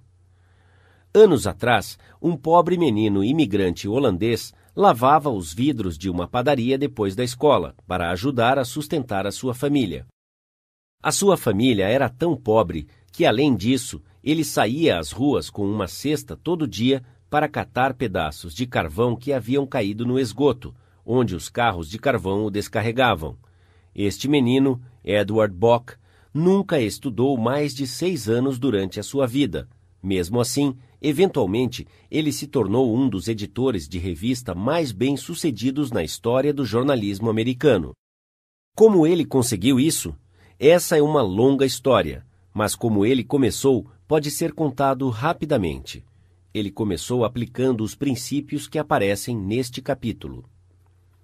Ele saiu da escola quando tinha 13 anos e se tornou office boy para a Western Union, mas ele nunca desistiu da ideia de ter uma educação.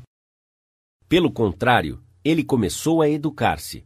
Ele economizou as despesas de transporte e ficou sem almoçar, até que teve dinheiro suficiente para comprar uma enciclopédia de biografia americana.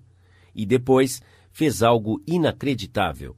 Ele leu sobre a vida de pessoas famosas e escreveu pedindo informações adicionais sobre as suas infâncias. Ele foi um bom ouvinte. Ele pedia para pessoas famosas que falassem mais sobre si mesmas. Ele escreveu para o general James A. Garfield, que era o então candidato à presidência, e perguntou se era verdade que uma vez ele trabalhou como rebocador de barcos num canal quando menino. E Garfield respondeu. Ele escreveu ao general Grant perguntando-lhe sobre uma batalha específica, e Grant desenhou um mapa para ele e convidou este menino de 14 anos para jantar e passar a noite conversando com ele. Logo, o mensageiro do Western Union estava se correspondendo com muitas pessoas famosas da nação: Ralph Waldo Emerson, Oliver Wendell Holmes, Longfellow, a senhora Abraham Lincoln, Louisa May Alcott, General Sherman e Jefferson Davis. Ele não apenas se correspondia com estas pessoas distintas, mas assim que ele tirava férias, ele visitava muitas delas como convidado em suas casas. Esta experiência lhe deu uma confiança inestimável. Eles, homens e mulheres, o moldaram em uma visão e ambição que deram forma à sua vida. E tudo isso, vou repetir, se tornou possível apenas aplicando os princípios que estamos discutindo aqui. Isaac F. Marcusson, um jornalista que entrevistou centenas de celebridades, declarou que muitas pessoas falham em causar uma boa impressão porque elas não ouvem atentamente. Elas estão tão preocupadas com o que devem dizer em seguida que elas fecham os ouvidos. Muitas pessoas importantes me disseram que elas preferem bons ouvintes do que bons conversadores, mas a habilidade de ouvir parece ser mais rara do que qualquer outra boa maneira. E não apenas personagens importantes preferem um bom ouvinte, mas as outras pessoas também. Como disse Reader's Digest uma vez, muitas pessoas ligam para o médico quando tudo o que querem é atenção. Durante as horas mais escuras da Guerra Civil, Lincoln escreveu a um velho amigo em Springfield, Illinois, pedindo que ele viesse a Washington. Lincoln disse que tinha alguns problemas e queria discuti-los com ele. O velho vizinho visitou a Casa Branca e Lincoln falou com ele por horas sobre a conveniência de decretar uma proclamação libertando os escravos. Lincoln passou por todos os argumentos a favor e contra da tal proclamação, e depois leu cartas e artigos de jornal, alguns denunciando-o por não libertar os escravos, e outros denunciando-o por medo de libertá-los. Após falar por horas, Lincoln despediu-se do seu velho vizinho, disse boa noite e o mandou de volta a Illinois, sem ao menos perguntar o que ele achava. Lincoln foi o único a falar. Isso parecia esclarecer a sua mente. Ele parecia mais aliviado após essa conversa. O velho amigo disse. Lincoln não queria nenhum conselho. Ele queria apenas um ouvinte amigável e solidário para desabafar.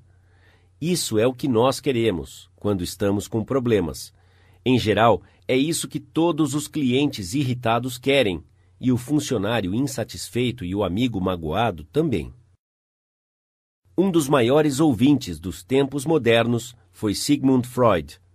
Um homem que encontrou Freud descreveu a sua maneira de ouvir. Foi tão marcante que jamais vou esquecê-lo. Ele tinha uma qualidade que jamais vi em outro homem. Eu nunca vi tanta atenção concentrada. Não havia nada daquele olhar agudo que penetra a alma. Os seus olhos eram meigos e suaves. A sua voz era baixa e gentil. Ele não gesticulava muito, mas a atenção que ele me dava, a sua apreciação pelo que eu estava dizendo, mesmo não falando corretamente, era extraordinária. Você nem imagina o que significa ser ouvido daquela maneira. Se você quer saber como fazer as pessoas se afastarem de você e o ridicularizarem pelas costas e até te desprezar, eis a receita. Nunca ouça uma pessoa por muito tempo. Fale incessantemente sobre si mesmo. Se você tiver uma ideia enquanto a outra pessoa estiver falando, não espere que ela termine. Interrompa essa pessoa no meio de sua frase. Você conhece alguém assim? Eu conheço, infelizmente. E a parte surpreendente disso é que algumas dessas pessoas são proeminentes. Chatas é o que elas são. Chatos intoxicados com os seus próprios egos, bêbados no sentido de sua própria importância. As pessoas que só falam de si mesmas pensam apenas em si mesmas. E aquelas pessoas que só pensam em si mesmas, Dr. Nicholas Murray Butler, presidente da Columbia University por muitos anos, disse: são irremediavelmente mal educadas. Elas não são educadas, disse Dr. Butler. Não importa o grau de instrução que tiveram. Então, se você aspira a ser um bom conversador, seja um ouvinte atencioso. Para ser interessante, demonstre interesse. Faça perguntas que as outras pessoas terão prazer em responder. Motive-as a falar de si mesmas e de suas realizações. Lembre-se que as pessoas com quem você está falando estão cem vezes mais interessadas em si mesmas, o que elas querem, seus problemas, do que estão interessadas em você e seus problemas. A dor de dente de uma pessoa significa mais aquela pessoa do que a fome na China, que mata um milhão de pessoas. Um furúnculo no pescoço de uma pessoa interessa mais a ela do que 40 terremotos na África. Pense nisso da próxima vez que você iniciar uma conversa. Princípio 4. Seja um bom ouvinte. Encoraje os outros a falarem de si mesmos. 5. Como interessar as pessoas. Todos que já foram convidados de Theodore Roosevelt ficaram surpreendidos com a extensão e variedade de seu conhecimento. Se o seu visitante era um cowboy, um membro voluntário da cavalaria, um político ou diplomata de Nova York, Roosevelt sabia o que dizer. E como é que ele fazia isso? A resposta é simples. Quando Roosevelt ia receber um visitante, ele passava horas na noite anterior lendo sobre o assunto de interesse específico daquele visitante. Isso porque Roosevelt sabia, como todos os líderes sabem, que o caminho real ao coração de uma pessoa é falar sobre as coisas que ela considera mais importantes. Isto é, o seu tesouro. O genial William Lyon Phelps, ensaísta e professor de literatura da Universidade Yale, aprendeu esta lição quando era ainda um menino. Quando eu tinha oito anos de idade e estava passando o final de semana na casa da minha tia Libby Linsley, em Stratford on the Housatonic, ele escreveu em seu ensaio sobre a natureza humana: um homem de meia idade veio certa noite e, após uma polida troca de amabilidades com a minha tia, devotou a sua atenção a mim. Naquele tempo, eu estava muito interessado em barcos, e o visitante discutiu o assunto de uma forma que para mim parecia muito interessante. Após ele sair, falei sobre ele com entusiasmo. Que homem! A minha tia me informou que ele era advogado em Nova York e que nem se importava com barcos e que não tinha um pingo de interesse no assunto. Então, por que ele ficou falando o tempo todo sobre barcos? Porque ele é um cavalheiro. Ele viu que você estava interessado em barcos e falou sobre coisas que ele sabia que te interessavam e te agradavam. Ele tornou-se agradável. E William Lyon Phelps acrescentou: Eu nunca vou me esquecer do comentário que a minha tia fez. Enquanto escrevo este capítulo, eu tenho na minha frente uma carta de Edward L. Chalef, que trabalhava ativamente nos escoteiros. Um dia vi que eu precisava de um favor, escreveu o Sr. Chalef. Um grande acampamento de escoteiros estava marcado para breve na Europa, e eu queria que o presidente de uma das maiores empresas da América pagasse as despesas de viagem de um dos meninos. Felizmente, um pouco antes de visitar este homem, eu ouvi dizer que ele havia emitido um cheque de um milhão de dólares e depois que o cheque foi cancelado, ele havia feito uma moldura para o cheque. Então, a primeira coisa que fiz quando entrei em seu escritório foi pedir para ver o cheque. Um cheque de um milhão de dólares. Falei-lhe que eu não conhecia ninguém que houvesse emitido um cheque como esse e eu gostaria de dizer aos meninos que eu havia visto um cheque de um milhão de dólares. De bom grado, ele o mostrou a mim. Eu o admirei e pedi para ele contar-me o que tinha acontecido para que o cheque fosse emitido. Você percebeu que o Sr. Chalif não começou falando sobre os escoteiros, ou do acampamento na Europa, ou sobre o que ele queria, não é? Ele falou em termos do que interessava ao outro homem, Aqui está o resultado. O homem que eu estava visitando disse: Ah, sim, sobre o que o senhor queria me ver? Então eu contei-lhe. Para minha grande surpresa, o Sr. Chalef prossegue, ele não apenas concordou imediatamente com o que eu havia pedido, mas muito mais. Eu havia pedido para ele enviar apenas um menino à Europa, mas ele enviou cinco meninos e eu. Ele me entregou uma carta de crédito de mil dólares e pediu para que ficássemos na Europa por sete semanas. Também nos entregou cartas de recomendação aos presidentes das filiais, colocando-os à nossa disposição, e ele mesmo foi nos encontrar em Paris para nos mostrar a cidade. Desde então, ele deu empregos a alguns dos meninos cujos pais eram pobres e ainda está ativo em nosso grupo. Mas eu sei que se eu não descobrisse o que o interessava, e o tivesse aquecido antes, eu não saberia nem um décimo sobre como abordá-lo. Esta é uma técnica valiosa para usar nos negócios? Será? Vamos ver, por exemplo, Henry G. Duvernoy, de Duvernoy Sons, uma das padarias atacadistas de Nova York. O Sr. Duvernoy estava tentando vender pão a certo hotel em Nova York. Ele havia visitado o gerente a cada semana por quatro anos. Ele ia aos mesmos encontros sociais que o gerente.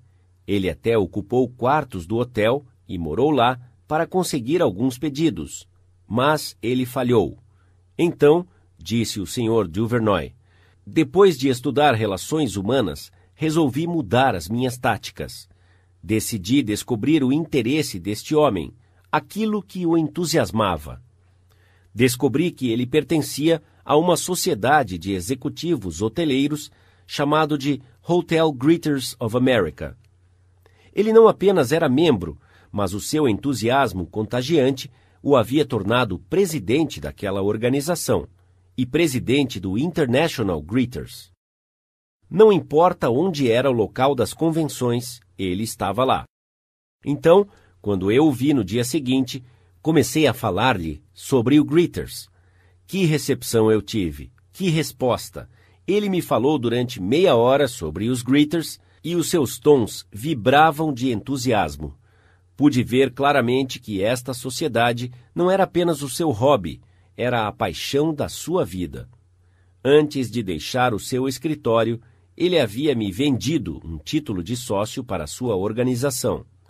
Enquanto isso, eu não havia dito nada sobre pão. Mas, alguns dias mais tarde, um empregado do seu hotel me telefonou pedindo-me que levasse algumas amostras e a tabela de preços. Não sei o que o senhor fez ao velho, o empregado me saudou, mas ele certamente se entregou a você. Pense nisto. Eu havia tentado convencer aquele homem por quatro anos, tentando obter os seus negócios. E eu ainda estaria tentando convencê-lo se eu não tivesse me dado ao trabalho de descobrir no que ele estava interessado e sobre o que ele gostava de falar. Edward E. Harriman, de Hagerstown, Maryland, escolheu viver no lindo Cumberland Valley, em Maryland, após ter terminado o serviço militar. Infelizmente, naquele tempo, havia poucos empregos disponíveis naquela região. Um pouco de pesquisa revelou o fato de que algumas das empresas na região pertenciam ou eram controladas por um homem de negócios incomum, R.J. Funkhauser, cuja ascensão da pobreza para a riqueza havia intrigado o Sr. Harriman. Entretanto, ele era conhecido como inacessível àqueles procurando por trabalho o Sr. Harriman escreveu: Eu conversei com várias pessoas e descobri que o seu interesse maior estava ancorado na sua ambição por poder e dinheiro. Já que ele se protegia de pessoas como eu, pelo uso de uma secretária séria e dedicada, eu estudei os seus interesses e objetivos e só então fiz uma visita inesperada ao seu escritório. A secretária havia sido o satélite da órbita do Sr. Funkhauser por cerca de 15 anos. Quando eu lhe falei que tinha uma proposta para ele que poderia resultar em sucesso financeiro e político, ela ficou entusiasmada. Também conversei com ela sobre a sua participação construtiva neste sucesso. Após esta conversa, ela marcou uma reunião para eu conhecer o Sr. Funkhauser. Eu entrei em seu escritório enorme e impressionante determinado a não pedir um emprego diretamente.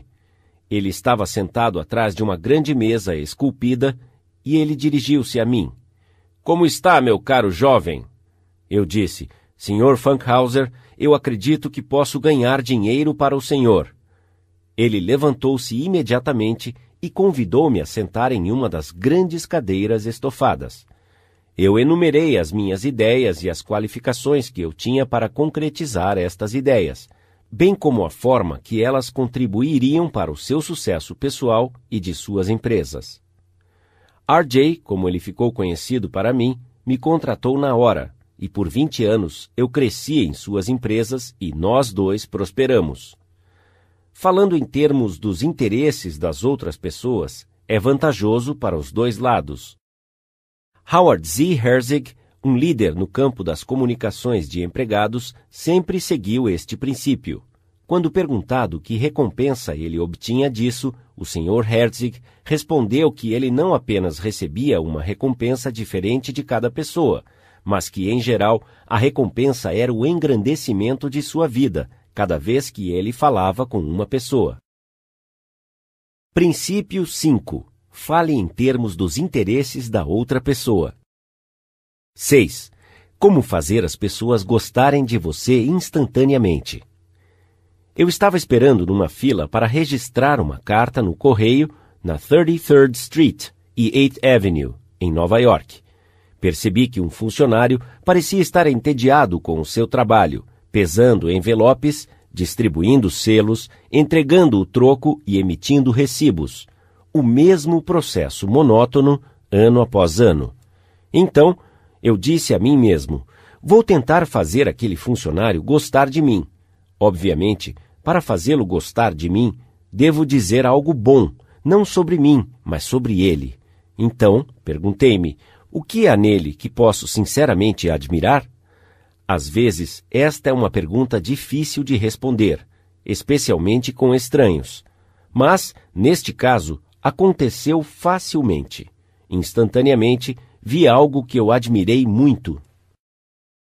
Então, enquanto ele estava pesando o meu envelope, eu comentei com entusiasmo: Eu realmente queria ter o cabelo que você tem. Ele levantou a sua cabeça um pouco chocado, o seu rosto irradiando com sorrisos. Bem, não é tão bom quanto costumava ser, ele disse modestamente. Eu assegurei que, apesar de talvez ter perdido alguma de sua glória original, mesmo assim ainda continuava magnífico. Ele estava muito feliz. Continuamos a nossa conversa agradável e a última coisa que ele disse a mim foi: Muitas pessoas admiram o meu cabelo. Aposto que aquele funcionário saiu para almoçar pisando nas nuvens. Aposto que ele foi para casa naquela noite e contou tudo à sua esposa. Aposto que ele olhou no espelho e disse: Realmente é uma linda cabeleira. Uma vez eu contei esta história em público e um homem disse depois: O que você queria daquele homem? O que eu queria daquele homem? O que eu queria daquele homem? Se nós somos tão desprezivelmente egoístas que não podemos irradiar um pouco de felicidade e passar um pouco de apreciação sincera, sem querer algo em troca da outra pessoa, se as nossas almas não são maiores do que maçãs silvestres ácidas então certamente encontraremos o fracasso que tanto merecemos. Ah, sim, eu queria algo daquele homem. Eu queria algo inestimável, e eu consegui. Consegui aquele sentimento de que eu havia feito algo por ele, sem que ele pudesse fazer qualquer coisa em troca. Este é o sentimento que irá fluir e ressoar em sua memória por muito tempo após o incidente. Há uma lei muito importante sobre a conduta humana. Se seguirmos esta lei, quase nunca teremos problemas. De fato, esta lei, se for seguida, nos trará amigos incontáveis e uma felicidade contínua. Mas no momento em que violarmos esta lei, nós teremos problemas sem fim. A lei é esta: sempre faça outra pessoa se sentir importante. John Dewey, como já citamos, disse que o desejo de ser importante é o maior desejo da natureza humana. E William James disse: o princípio mais profundo da natureza humana é o desejo de ser apreciado. Como eu já enfatizei, é este desejo que nos diferencia dos animais. É este desejo que foi responsável pela própria civilização. Por milhares de anos, os filósofos estão especulando sobre as regras dos relacionamentos humanos, e em toda esta especulação evoluiu apenas um preceito importante. E não é novo, é tão antigo quanto a história. Zoroastro o ensinou aos seus seguidores na Pérsia, 2500 anos atrás. Confúcio o pregou na China, 24 séculos atrás. Lao Tse, o fundador do taoísmo, o ensinou aos seus discípulos no Vale de Han, Buda o pregou nas margens do Ganges Sagrado, 500 anos antes de Cristo. Os livros sagrados do hinduísmo o ensinaram mil anos antes disso. Jesus o ensinou nas colinas de pedra da Judéia, vinte séculos atrás. Jesus o resumiu em apenas um pensamento, provavelmente a regra mais importante do mundo: faça aos outros o que você quer que os outros lhe façam. Você quer a aprovação de todos aqueles que você encontra. Você quer o reconhecimento de seu valor verdadeiro. Você quer o sentimento de que você é importante em seu pequeno mundo. Você não quer ouvir uma bajulação barata e insincera, mas você deseja uma apreciação sincera. Você quer que os seus amigos e associados sejam, como Charles Schwab descreveu, sinceros em sua aprovação e generosos em seus elogios. Todos nós queremos isso. Então, vamos seguir a regra dourada e vamos dar aos outros o que queremos que eles nos deem. Como? Quando? Onde? A resposta é sempre e em todo lugar. David G. Smith, de Eau Claire, Wisconsin, falou em uma de nossas classes como ele resolveu uma situação delicada quando pediram que ele cuidasse da barraca de bebidas num concerto de caridade. Na noite do concerto, eu cheguei ao parque e encontrei duas senhoras de idade de mau humor em pé ao lado da barraca de bebidas. Aparentemente, as duas pensavam que elas estavam encarregadas deste projeto. Enquanto eu estava parado pensando no que deveria fazer, um dos membros do comitê organizador do evento apareceu, me deu uma caixa de dinheiro e agradeceu-me por assumir o projeto. Ela me apresentou a Rose e Jane como minhas ajudantes e saiu correndo. Houve um grande silêncio. Percebendo que a caixa de dinheiro era um símbolo de autoridade, entreguei a caixa a Rose e expliquei que eu não era a melhor pessoa para cuidar do dinheiro e que se ela cuidasse, eu me sentiria melhor. Então, eu sugeri a Jane para mostrar aos dois adolescentes que haviam sido designados para cuidar das bebidas como operar a máquina de refrigerantes e pedi que ela se responsabilizasse por esta parte do projeto. A noite foi muito agradável com Rose, toda contente contando o dinheiro, Jane supervisionando os adolescentes e eu aproveitando o concerto. Você não precisa esperar até ser embaixador na França ou presidente do Clambake Committee de sua cidade para usar esta filosofia de apreciação. Você pode fazer mágica com ela quase todo dia. Se, por exemplo, uma garçonete trouxer purê de batatas quando pedimos batatas fritas, vamos dizer: Desculpe o incômodo, mas eu prefiro batatas fritas. Ela provavelmente responderá: Não há incômodo nenhum, e terá prazer em trocar as batatas porque demonstramos respeito a ela. Pequenas frases como Desculpe o incômodo, por gentileza, você poderia? Você podia? Você se importaria? Obrigado, Pequenas gentilezas como essas podem lubrificar as engrenagens da rotina monótona do dia a dia, e, incidentalmente, elas serão marcas registradas da boa educação. Vamos tomar outra ilustração. Os romances de Hall Caine, The Christian, The Deemster, The Manxman, entre eles, todos foram best-sellers no início do século XX. Milhões de pessoas leram os seus romances, inúmeros milhões ele era filho de um ferreiro e não estudou mais do que oito anos durante a sua vida. Mas quando morreu, ele era o escritor mais rico de sua época. A história é mais ou menos assim. Hall amava sonetos e baladas, então ele devorava toda a poesia escrita por Dante Gabriel Rossetti.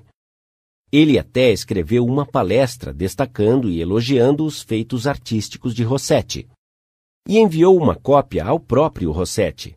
Rossetti ficou feliz. Qualquer jovem que tenha uma opinião exaltada da minha habilidade, Rossetti provavelmente disse a si mesmo, deve ser brilhante. Então, Rossetti convidou este filho de ferreiro para ir a Londres trabalhar como seu secretário. Este foi o ponto de virada na vida de Hall Caine, porque em seu novo cargo ele encontrou os artistas literários de sua época.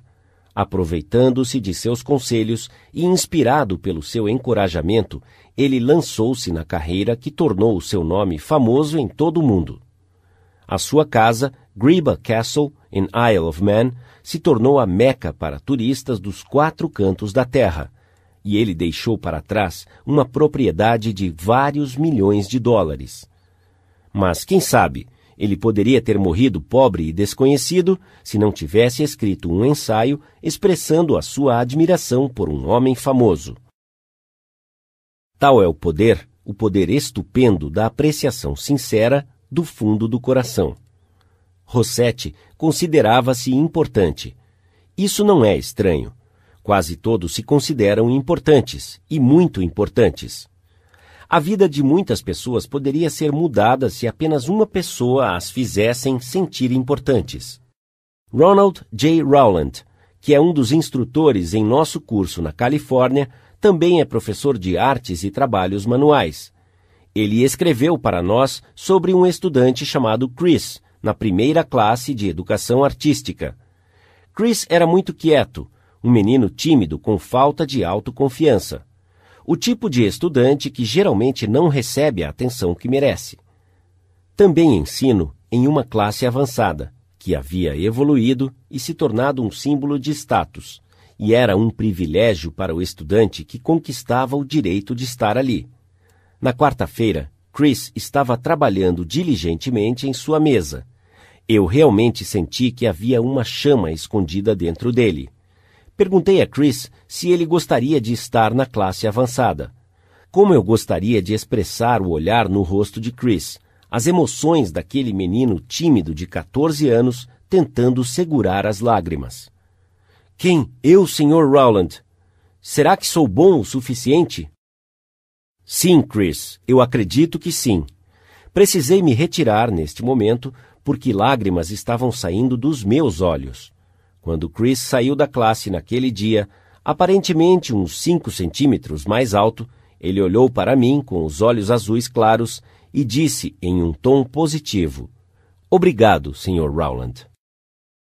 Chris ensinou-me uma lição que jamais esquecerei: o nosso desejo profundo de nos sentirmos importantes. Para ajudar-me a nunca esquecer esta regra, fiz uma placa que diz: Você é importante. Esta placa está na frente da minha sala de aula para que todos a vejam e para lembrar-me que cada estudante que eu vejo é igualmente importante. A verdade crua é que quase todas as pessoas que você encontra se sentem superiores a você de alguma forma, e para conquistar os seus corações, basta deixá-las perceber sutilmente que você reconhece a sua importância e a reconhece sinceramente. Lembre-se do que Emerson disse: todo homem é o meu superior de uma forma ou outra. É nisso que aprendo dele. E a parte patética disso é que, frequentemente, aqueles que têm uma justificativa mínima para um sentimento de realização enchem os seus egos com uma demonstração de instabilidade emocional e vaidade que é realmente nauseante. Como Shakespeare expressou: Homem, Homem orgulhoso, investido de um pouco de autoridade, faz truques fantásticos perante os altos céus enquanto os anjos choram. Vou te falar como homens e mulheres de negócios nos meus cursos aplicaram estes princípios com resultados marcantes. Vamos tomar o caso de um advogado de Connecticut. Por causa de seus parentes, ele prefere que eu não cite o seu nome. Logo após participar do curso, o Sr. R dirigiu o seu carro até Long Island com a sua esposa para visitar alguns dos parentes dela. Ela o deixou conversando com uma velha tia sua e então saiu correndo para visitar alguns de seus parentes mais jovens. Já que logo ele daria um curso profissional sobre como aplicou os princípios de apreciação, ele pensou em obter alguma experiência valiosa conversando com a senhora de idade. Então, ele olhou ao redor da casa para ver o que ele poderia sinceramente admirar. Esta casa foi construída em 1890, não é? Ele perguntou. Sim, ela respondeu. Este foi exatamente o ano em que foi construída. Isso me lembra da casa em que eu nasci, ele disse. É linda, bem construída, espaçosa. Sabe, eles não constroem mais casas assim. Você tem razão, a senhora concordou. Os jovens de hoje em dia não se importam mais com lindas casas. Tudo o que eles querem é um pequeno apartamento e depois eles saem vagando por aí em seus carros. Esta é a casa dos meus sonhos, ela disse com uma voz vibrante, cheia de memórias doces. Esta casa foi construída com amor. Meu marido e eu sonhávamos com ela, anos antes dela ser construída. Não tínhamos um arquiteto, nós planejamos tudo sozinhos. Ela mostrou a casa para o Sr. R e ele expressou a sua admiração sincera pelos lindos tesouros que ela havia colecionado em suas viagens e que ela tratara com carinho durante a sua vida. Chales de Paisley, um conjunto de chá inglês antigo, porcelana Wedgwood, cama e cadeiras francesas, pinturas italianas e cortinas de seda que uma vez foram usadas em um castelo francês. Após mostrar a casa ao Sr. R, ela o levou para a garagem. Lá, em cima de blocos, estava um carro Pacar, novinho em folha. O meu marido comprou o carro para mim um pouco antes de morrer, ela disse em voz baixa. Nunca mais andei nele, desde a sua morte. Você aprecia coisas boas, e eu gostaria de dar-lhe este carro. Puxa, tia, ele disse, não sei o que dizer. Eu aprecio a sua generosidade, é claro, mas eu não posso aceitá-lo. Não sou nem parente seu. Eu tenho um carro novo e a senhora tem muitos parentes que gostariam de ganhar este pacar. Parentes? ela exclamou. Sim, eu tenho parentes que estão apenas esperando eu morrer para que possam pegar o carro. Mas eles não vão pegá-lo. Se a senhora não quer dá-lo a eles, a senhora podia facilmente vendê-lo a um comerciante de carros usados. Ele disse a ela. Vendê-lo? ela exclamou. Você acha que eu quero vendê-lo? Você acha que eu poderia aguentar ver estranhos andando para cima e para baixo naquele carro, no carro que o meu marido me comprou? Eu nem sonho em vendê-lo. Vou dá-lo a você. Você aprecia coisas lindas. Ele tentou de tudo para não aceitar o carro, mas não queria magoá-la. Esta senhora, sozinha em uma casa enorme, com os seus chales de paisley, as suas antiguidades francesas e as suas memórias, estava desejosa de um pouco de reconhecimento. Ela já tinha sido linda e desejada. Uma vez, ela havia construído uma casa cheia de amor e havia colecionado coisas de toda a Europa para deixá-la bonita. Agora, na solidão e isolamento da velhice, ela desejava um pouco de calor humano, um pouco de apreciação sincera e ninguém havia dado isso a ela. E quando ela a encontrou como uma fonte no deserto, ela não podia expressar a sua gratidão de outra forma que não fosse a dádiva de seu pacar querido. Vamos tomar outro caso. Donald M. McMahon, que era superintendente da Lewis e Valentine, arquitetos de jardins e paisagismo, em Rye, Nova York, relatou este incidente. Logo após participar da palestra sobre como fazer amigos e influenciar pessoas, eu estava fazendo o paisagismo na propriedade de um advogado famoso. O proprietário veio para dar-me algumas instruções sobre onde ele queria plantar um maço de aloendros e azaleias. Eu disse: Juiz, o senhor tem um hobby maravilhoso. Eu estava admirando os seus belos cães eu sei que o senhor ganha muitas fitas azuis todo ano no show em Madison Square Garden. O efeito desta pequena expressão de apreciação foi surpreendente. Sim, o juiz respondeu. Eu me divirto muito com os meus cães. Você gostaria de ver o meu canil? Ele gastou quase uma hora me mostrando os seus cães e os prêmios que eles haviam ganhado. Ele até trouxe os seus pedigris, e explicou sobre o sangue responsável pela sua beleza e inteligência. Finalmente, ele virou-se para mim e perguntou: Você tem algum filho pequeno? Sim, eu tenho um filho, respondi. Bem, ele não gostaria de ganhar um filhote? O juiz perguntou. Ah, sim, ele iria adorar. Tudo bem, eu vou dar-lhe um, o juiz disse. Ele começou a me contar como deveria alimentar o filhote e fez uma pausa. Você vai esquecer se eu lhe contar. Vou escrever tudo. Então o juiz entrou em casa, digitou o pedigree e as instruções de alimentação e deu-me um filhote, que valia centenas de dólares, e uma hora e quinze minutos do seu valioso tempo, tudo porque eu havia expressado uma admiração sincera pelo seu hobby e suas realizações.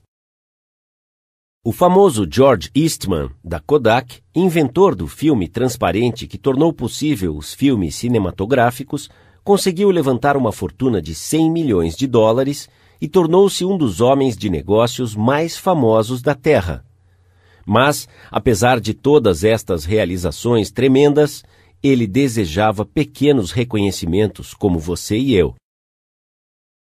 Para ilustrar, quando Eastman estava construindo a escola de música Eastman e Kilburn Hall, também em Rochester, James Adamson, o então presidente da Superior Seating Company de Nova York, queria o pedido para o fornecimento das cadeiras de teatro para estes prédios. Telefonando para o arquiteto, o Sr. Adamson marcou um horário para ver o Sr. Eastman em Rochester. Quando Adamson chegou, o arquiteto disse: Sei que você quer este pedido, mas posso te dizer agora mesmo que você não vai conseguir mais do que cinco minutos do tempo de George Eastman. Ele é rigidamente disciplinado. Ele é muito ocupado. Então, conte a sua história rapidamente e caia fora. Adamson estava preparado para fazer exatamente isso. Quando Adamson foi convidado a entrar na sala do Sr. Eastman, ele estava inclinado sobre uma pilha de papéis em sua mesa. Então, o Sr. Eastman levantou-se, removeu os óculos e andou em direção ao arquiteto e o Sr. Adamson, dizendo: Bom dia, senhores. Que posso fazer pelos senhores? O arquiteto os apresentou e depois o Sr. Adamson disse: Enquanto estávamos aguardando para falar com o Sr. Eastman, eu estava admirando o seu escritório. Não me importaria em trabalhar num escritório como este. Eu trabalho no ramo de decoração em madeira para interiores e nunca vi um escritório tão lindo em toda a minha vida. George Eastman respondeu: O senhor me lembrou de algo que quase tinha me esquecido. É lindo, não é? Eu gostei muito quando ele foi construído. Mas agora eu venho aqui com tantas coisas na cabeça que às vezes nem vejo esta sala por várias semanas. Adamson andou para o outro lado e esfregou a mão sobre o painel. Isto é carvalho inglês, não é? A textura é um pouco diferente do carvalho italiano. Sim, Eastman respondeu. Carvalho inglês importado.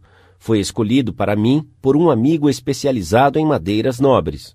Então Eastman mostrou-lhe a sala, comentando as proporções, as cores, peças esculpidas à mão e outros efeitos que ele havia ajudado a planejar e executar. Enquanto estavam passeando pela sala admirando a madeira trabalhada, eles pararam em frente à janela e George Eastman, com o seu jeito modesto e afável, apontou para algumas instituições pelas quais ele estava tentando ajudar a humanidade. A Universidade de Rochester, o Hospital Geral, o Hospital Homeopático, o Lar Amigável e o Hospital Infantil. O Sr. Adamson o parabenizou sinceramente sobre a forma idealista em que ele estava usando a sua riqueza para aliviar os sofrimentos da humanidade. Neste momento, George Eastman destrancou a vitrine e tirou a sua primeira câmera, uma invenção que ele havia comprado de um inglês. Adamson o questionou por algum tempo sobre as suas dificuldades iniciais ao abrir o seu negócio, e o Sr. Eastman falou com bastante sinceridade sobre a pobreza de sua infância, contando sobre como a sua mãe viúva havia gerenciado uma pensão enquanto ele trabalhava como assistente numa seguradora. O terror da pobreza o assombrava dia e noite, e ele resolveu ganhar dinheiro o suficiente para que sua mãe não tivesse que trabalhar. O Sr. Adamson fez mais perguntas e ficou ouvindo, absorvido, enquanto ele relatava a história de seus experimentos com chapas fotográficas secas. Ele falou sobre como havia trabalhado num escritório o dia todo e às vezes experimentava a noite toda, tirando cochilos breves enquanto os elementos químicos estavam reagindo às vezes trabalhando e dormindo em suas roupas por até 72 horas. James Adamson havia sido convidado a entrar na sala do Sr. Eastman às 10 horas e 15 minutos e havia sido aconselhado a não passar mais de cinco minutos. Mas uma hora passou, e depois duas horas, e eles ainda estavam conversando. Finalmente, George Eastman virou-se para Adamson e disse: A última vez que eu estive no Japão, eu comprei algumas cadeiras, trouxe-as para casa e as coloquei no meu solário. Mas o sol descascou a pintura, então fui ao centro outro dia e comprei tinta e eu mesmo as pintei. Você quer ver como ficou a pintura das cadeiras? Tudo bem, venha à minha casa almoçar comigo e eu lhe mostrarei. Após o almoço, o Sr. Eastman mostrou ao Adamson as cadeiras que ele havia trazido do Japão. Elas não valiam mais do que alguns dólares, mas George Eastman, agora um multimilionário, estava orgulhoso delas porque ele mesmo as havia pintado. O pedido das cadeiras chegou a um total de 90 mil dólares. Quem você acha que conseguiu o pedido? James Adamson ou um de seus concorrentes? Desde o tempo da história do Sr. Eastman até a sua morte, ele e James Adamson foram amigos chegados. Claude Marret, dono de um restaurante em Rouen, França, usou este princípio e poupou ao seu restaurante a perda de uma funcionária-chave. Esta mulher havia trabalhado como funcionária sua por cinco anos e era o contato vital entre o Sr. Marret e os seus 21 funcionários ele ficou chocado ao receber a carta de demissão dela. O Sr. Marré reportou: Eu fiquei surpreso e ainda desapontado, porque eu pensei que havia sido justo com ela e receptivo às suas necessidades. Pelo fato dela ser amiga, além de funcionária, eu provavelmente não havia lhe dado a devida atenção e talvez tivesse sido mais exigente com ela do que com os outros funcionários. Eu não poderia, é claro, aceitar esta demissão sem ao menos uma explicação. Pedi para falar com ela e disse: Paulette, você precisa entender que não posso aceitar a sua demissão. Você significa muito para mim e para esta empresa. E você é tão importante para o sucesso deste restaurante quanto eu. Eu repeti isso na frente de todos os funcionários e convidei-a para vir à minha casa e reforcei a minha confiança nela com a minha família presente.